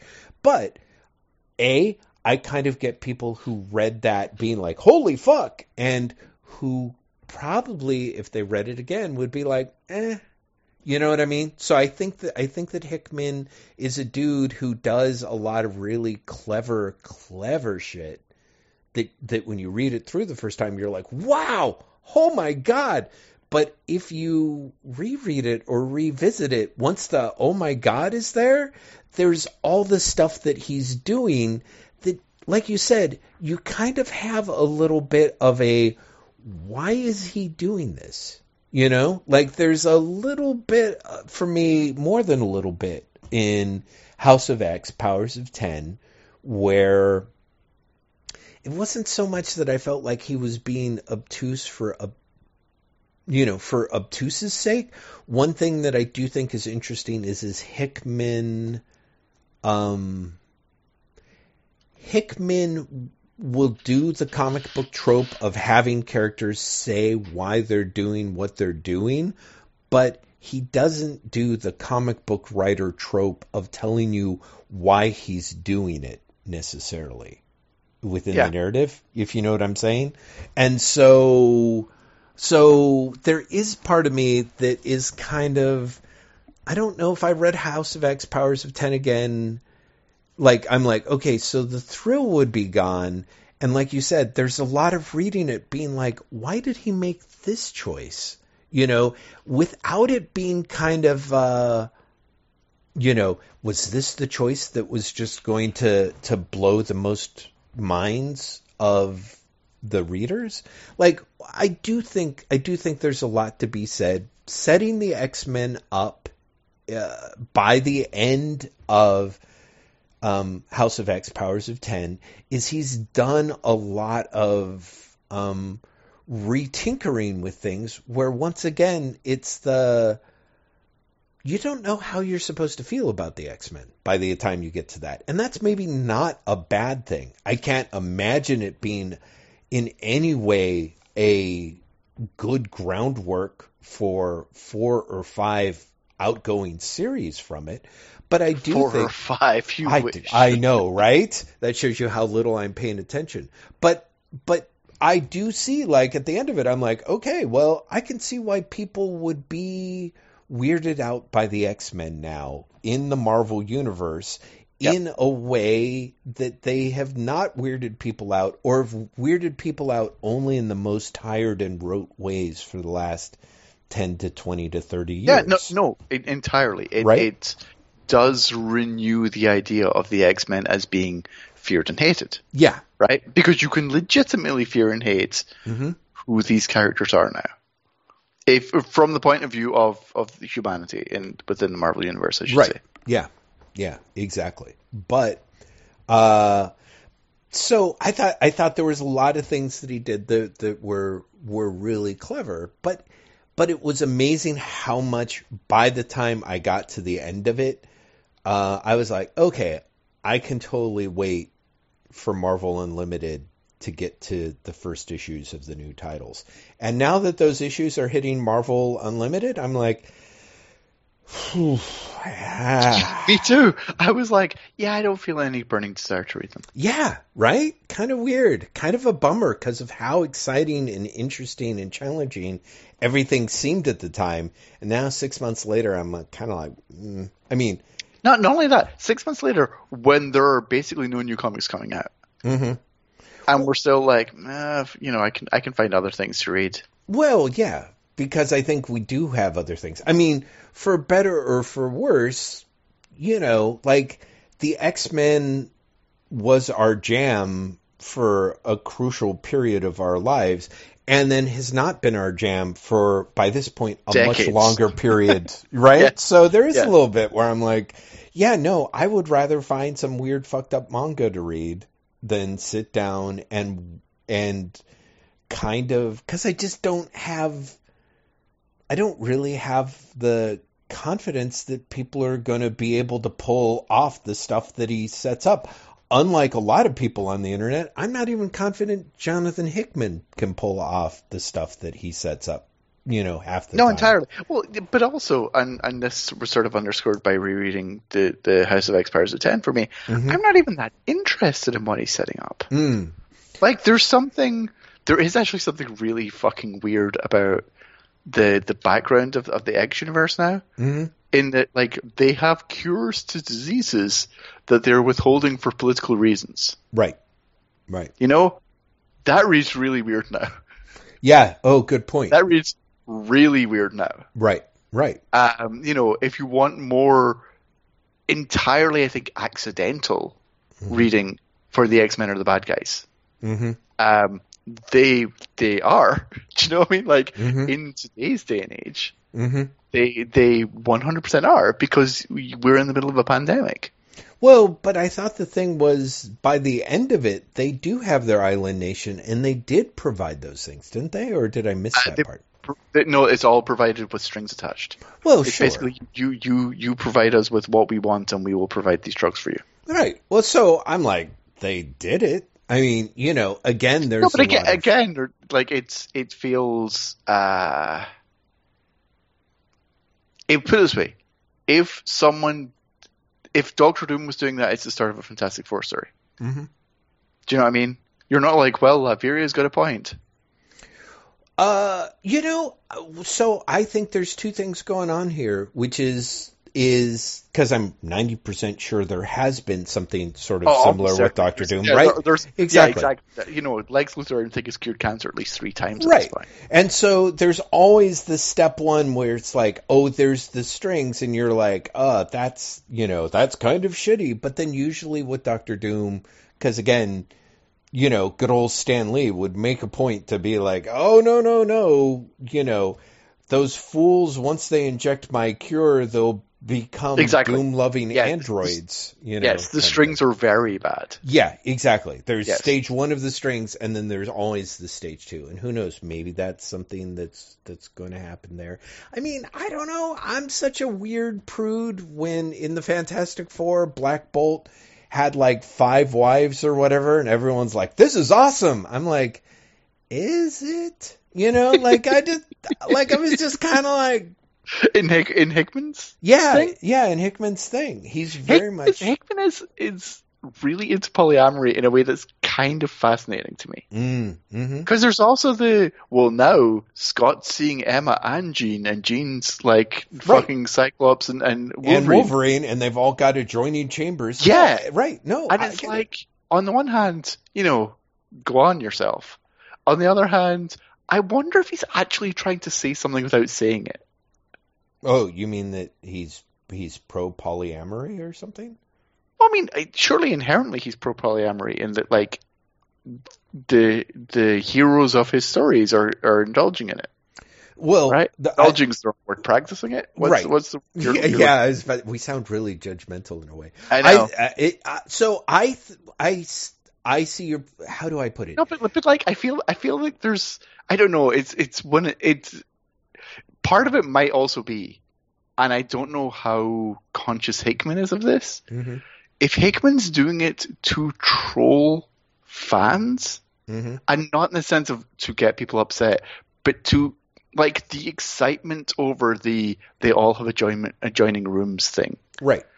was honestly kind of embarrassing for everyone who's like, oh my god, this is amazing.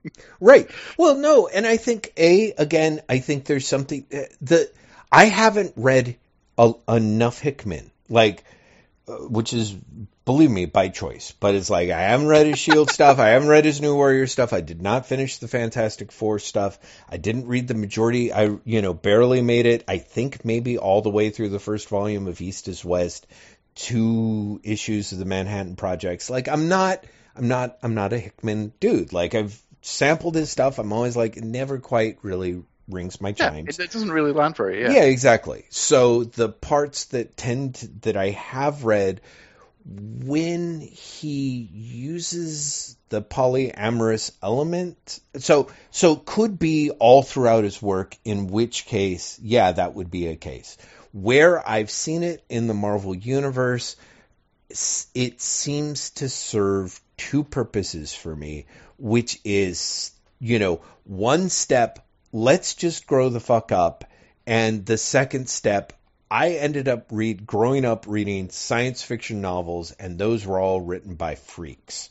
You know, so there's a little bit of in the same way that Black Bolt takes on four wives, it's such a um horny sci-fi way of being like, well, this is what kings and queens had to do to blah blah blah. Just you know, check Mhm. check out, um, you know, Uh, the the Dunesmen of Gor slash Gor of Dune, you know, cross trilogies. You know, it's like okay, fine, I. I kind of see, and and similarly in the X Men, one of the things that I thought was funny was the way that Hickman is in in the same way that he's kind of like, okay, we have to put some of these tropes to bed, no pun intended, or update them. Is this idea of like, yeah, they're all fucking now. What are you going to do? Like, here's a whole island of people fucking in a veiled text subtext kind of way that I feel again is is honorable to quote unquote the source material if your source material is It's Claremont. exactly so Yeah. so part of me is like okay like it it made sense sort of in the way that Morrison, some of Morrison's choices did of like okay so we're taking off the how can I, you know, taking off a, a lot of the dumb romantic melodrama, but leaving the stated, un, you know, the unstated but in the open, um, pro kink side of the X Men. I, you know, again, yeah, exactly. If you take away the romance but leave the horniness, right? Exactly. You know. Yeah, no, maybe, maybe it is that. I've got to admit, like, I am just, I, I, I think I just want it to be true mm-hmm. that Hickman is like trolling everyone. Mm-hmm. Not and not even trolling people who are polyamorous, but trolling the people who either think that it's terrible or get far too excited about other people's relationships. Right, right. No, Does that makes exactly. sense. Like mm-hmm. that's that's kind of what I wish he was more than anything else. Well, yeah. I mean that, but ultimately, I think that is my problem. More than anyone else, I well, I don't know about more than anyone else. I'm never really sure if Hickman has is particularly invested in character because I'm not. It's rare I, that I, I feel I, that you know what I, mean. I think the character is, uh, yeah, and I've you know I've made this joke before, but uh, I think character is like another like row on his Excel spreadsheet. Right. Exactly. Exactly. He's got a formula that exists to how to show it in a way that works to a degree of satisfaction, but it's just not necessarily his thing, and and that's and that's fine. He's successful. He does other stuff. There's, uh, you know, again, he's very very popular um, within the within the fandoms that he does. He even did stuff that got that can get me excited. Uh, again, on that first read through, but I can't really see myself being super excited to revisit it. Um, because again, there's usually some element that is not there that I or something that I don't connect with, and so I, you know, it just yeah. Anyway, uh, short, short version. Short version. Not, he will he will join me on Absolute Carnage and will not join me on rereading House of X. If it makes you feel better, I did download Tales from the DC Dark Multiverse, but yes. Oh, good good job. I will um, not. Oh, you you know, so I, I worked my way through Countdown to Final Crisis. Yes. And uh, you'll have to know I'm now reading, or rereading, I should say, Brightest Day. I have to say, I wanted to reread Brightest Day, uh, read Brightest Day. I got the first trade like on sale digitally, or no, I think I checked it out of the library, and it was one of those classic situations where they must not have liked it very much because they got volume one and then they never got volume two. And I'm hoping that I can read it on DC Universe. Cause, oh, yeah. I mean, the whole thing's on DCU. Yeah. So, because that had a little bit of that's, I think, is it entirely Johns? And he's not, it's not it's a Johns weekly. It's Tomasi. Oh, it's Johns and Tomasi, and it was every two weeks. Yeah. Right. So, um, and it is it, it, it's kind of fascinating to read in light of DC Rebirth. Mm-hmm. Uh, because it's literally like rebirth, right? It's all these characters coming back from the dead, right. and they pretend, you know, there's one story linking everything. Mm-hmm. And what it really is is Geoff Johns trying to Geoff Johns eyes all these characters. Right. Yep. By which I mean, you know, what's the emotional core of these characters, and also what's the tragedy that I can link their origin to. Mm-hmm. Mm-hmm. Mm-hmm. Um, and it's it's interesting to see how these things are successful and unsuccessful mm-hmm. uh, simultaneously, and which ones work and which ones don't. Mm. You know, it's kind of hilarious to uh, and, and really like again horribly on the nose mm-hmm. to see there's a gateway to the origin of where the Nth metal comes from, and it's made of the bones of all of Hawkman and Hawkwoman's previous selves. it's like, oh boy. Right. Or Deadman didn't actually die again because he never appreciated life. Mm-hmm. you know, it's like, really? Because, you right. know, eesh. Um, or, or, uh, giving the Martian Manhunter a new arch villain by going, he was the second Martian to come through Dr. Erdel's machine. Mm-hmm. But the first one was a psychopath. Mm-hmm. Mm-hmm. You know, there's there you're like, oh, okay, sure. Right. But right. Um and it, there's again, bits work and bits don't. Mm-hmm. But when you compare it to something like 52. Right, 52 I think for the most part works Right. and ha- and has a momentum that really carries it through. Mm-hmm. Countdown to Final Crisis just doesn't like it's, it's like the anti 52. Right. Um, Brightest Day is literally like the synthesis Mm-hmm. of those two things, and is again there's a momentum carrying it through, but it's it's all feeling forced much more than 52 was.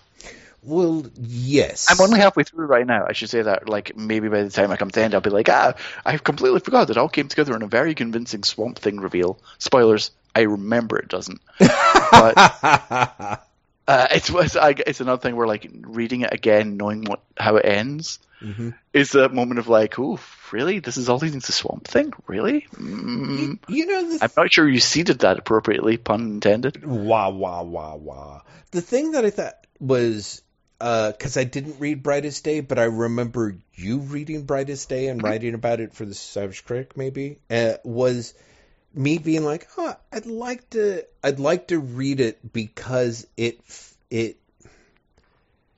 And this was this did remind me of Johns when Johns was quote unquote good or on his game, is that he f- would his stories his bigger stories would build to something and would simultaneously um, end satisfactorily and then open the door to something new. And I don't think that that was so much the case with Brightest Day, so it turns out to be. But one of the things that I thought was kind of Brightest Day came out of Blackest Night. And one of the things that I liked about Blackest Night was it was a big, you know, Black Hand DC zombie story. Mhm.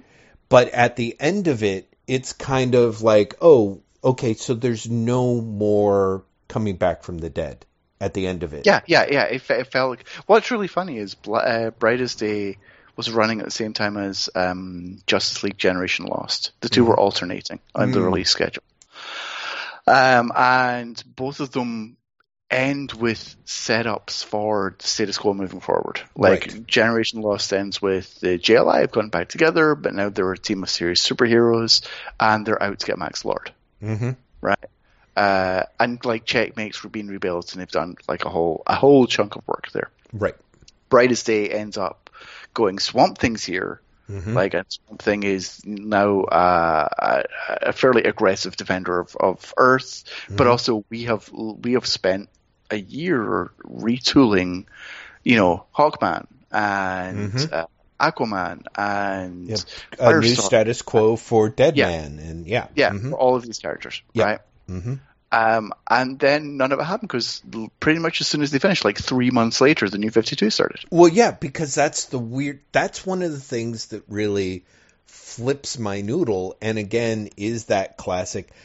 It would be um. I I do hope that we live long enough to kind of see people open up and tell the stories about what was going on back there because it's to me in my mind pretty clear that Flashpoint was Was not not intent. Yes. yeah. And so, in part because Geoff Johns spent a ridiculous amount of time, like you said, setting new status quos for these characters, coming up with a new way to, to, his new quote unquote new status quo of the DC universe with the reintroduction of Swamp Thing was a little bit about this. Oh, holy shit, the Vertigo characters coming back into the DCU. And then, you know, and then you get Flashpoint and the new 52 and you're like, "Oh, so yeah, all of that just gotten got pushed overboard." You know, like clearly it seems very likely that Dan DiDio came in, you know, either with a a different idea that superseded everyone else's or you know a different idea that had superseded his own earlier idea and then all of a sudden everyone's like oh so we're recreating the entire universe from scratch he's like yep that's what's going to do it Yep, Uh, that, that's her. That's her mission. Right, exactly. So, Yeah, so there is a way, and I have to admit, like Brightest Day, I read Volume One in the local library, the local branch of my library, and I, I'm sure I could have gone online and looked and requested Volume Two, and I don't even remember how many collections they, how many Three. trades. I think. I think there's three. I think there are three. That makes sense. And I was kind of like, I, I had in the back of my brain, I was like, oh, this was a fun read, but a, didn't. And when I say fun, I mean half of it was fun, and half of it in just the first volume seemed like some really pure high octane vamping. Like when Mhm. it got to the end of the first trade, it had such a strong ending. I was like, oh, so they did plot this out in kind of a three act structure, but they really had to vamp to get to the end of where their structure break was coming, which I'm not sure if that was going to bode well for the next two volumes. But I did have that moment of like, but none of this really matters, so why am I going to spend the time to read a couple hundred pages of it? You know, quote unquote matters. Like I was like, I'm not really enjoying it enough to find out like, you know, what Hawk and Dove's new role in this, you know, new era that ends up not existing whatsoever, you know, is going to be. So yeah. Yeah. Exactly. And whereas for me, I'm like, that's exactly what I want to spend my time doing. Right. Well, I kind of get that. I mean, it is there is a weird um way. I mean, it's it's super weird to be like that. That was a decade ago. right. Well, a there's that, but it's it's like um how do I how do I put it? It's you know it it's apocrypha and it's Gnostic text now. You know what I mean? Like the some of that stuff happened, but then didn't happen and may or may not matter ever again. But there is something where if you've got the time, it's like, oh, it's kind of interesting and fascinating precisely because it didn't happen. Mhm. You know, it didn't. Well, that's just really it. Like I'm I'm. I'm looking forward to not only getting to the end of the series, but also reading the Swamp Thing series that followed it, Mhm. where they desperately and quickly tried to tie up that plot for the New Fifty Two. Because I never read that. There was like a three issue Swamp Thing thing that followed it Wow. Oh, right. with John Constantine. Right. That was John Constantine's return to the DC universe. That's right. Yeah, and that like that that makes me um excited is probably not the right word, but Mm-hmm. uh, I'm really I'm looking forward to in the wrong re- for the wrong reasons reading that. Ah, finally, we've we finally after ten years and hundreds of episodes come up with a solid motto. Our ethos. Oh lord. Excited Jeff, and reading comics for the wrong reason. Sorry, yes, you were saying Graeme. I was going to say Jeff, I think that's a sign that we should wrap it up. It absolutely is. Do you think we can wrap it up in six or seven minutes before you start Yes, buzzing? we can. We can. We can. Let's can. do it. So I'm going to say, hey, Whatnauts? A, thanks for listening. B, uh, there will be show notes for this up at waitwhatpodcast.com when this is released because Jeff is really on top of his game. While you're waiting for Drock, which is either next week or two weeks, Jeff, tell me now. I thought we would do it next week. Okay, while you're waiting for Drock next week, you can check out the Instagram, instagram.com forward slash waitwhatpod. There's stuff happening there again.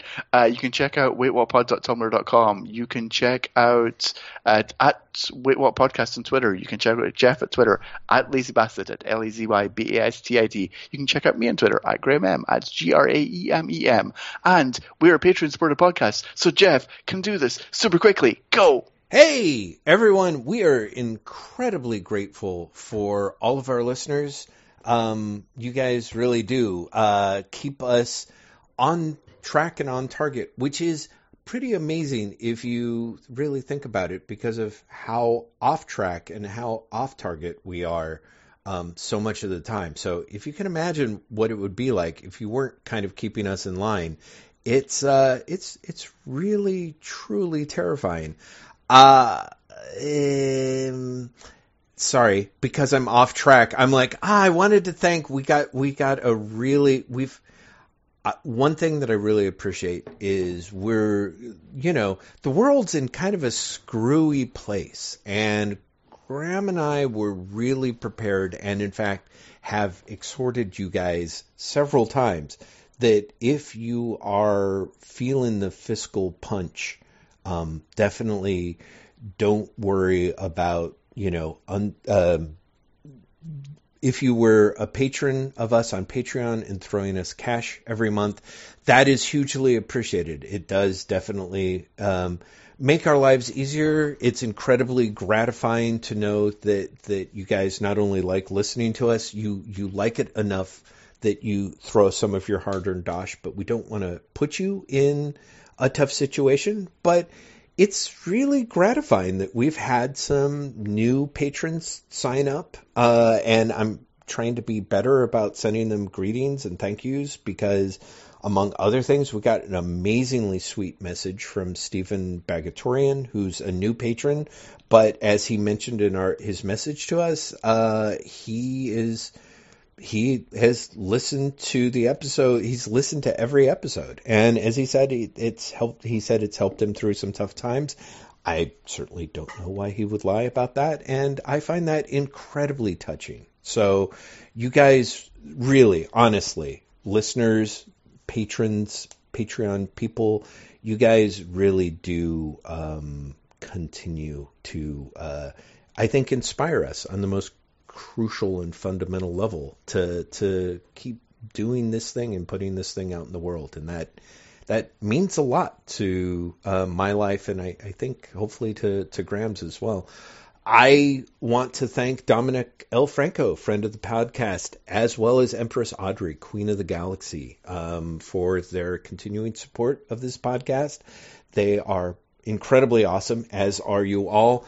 Uh, Audrey, as ever, gets a, a, big shout for being an intergalactic entity that um, we would like to believe is looking out for all of us um, from above.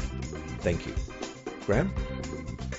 Uh, first of all, yes, it does mean a lot to me. I just feel the need to say that in case my complete silence when Jeff was saying that taken to me. I was like, no, I mm. just didn't want to interrupt. I Secondly, appreciate that. Uh, it we are recording. We're actually doing this like an hour later than we normally do, and it has been pointed out to me by other people in the house I'm in that um, when I normally sing the goodbye, mm-hmm. uh, I might be loud enough to be heard in other rooms. Oh, and so instead, I'm going to do it relatively quiet tonight.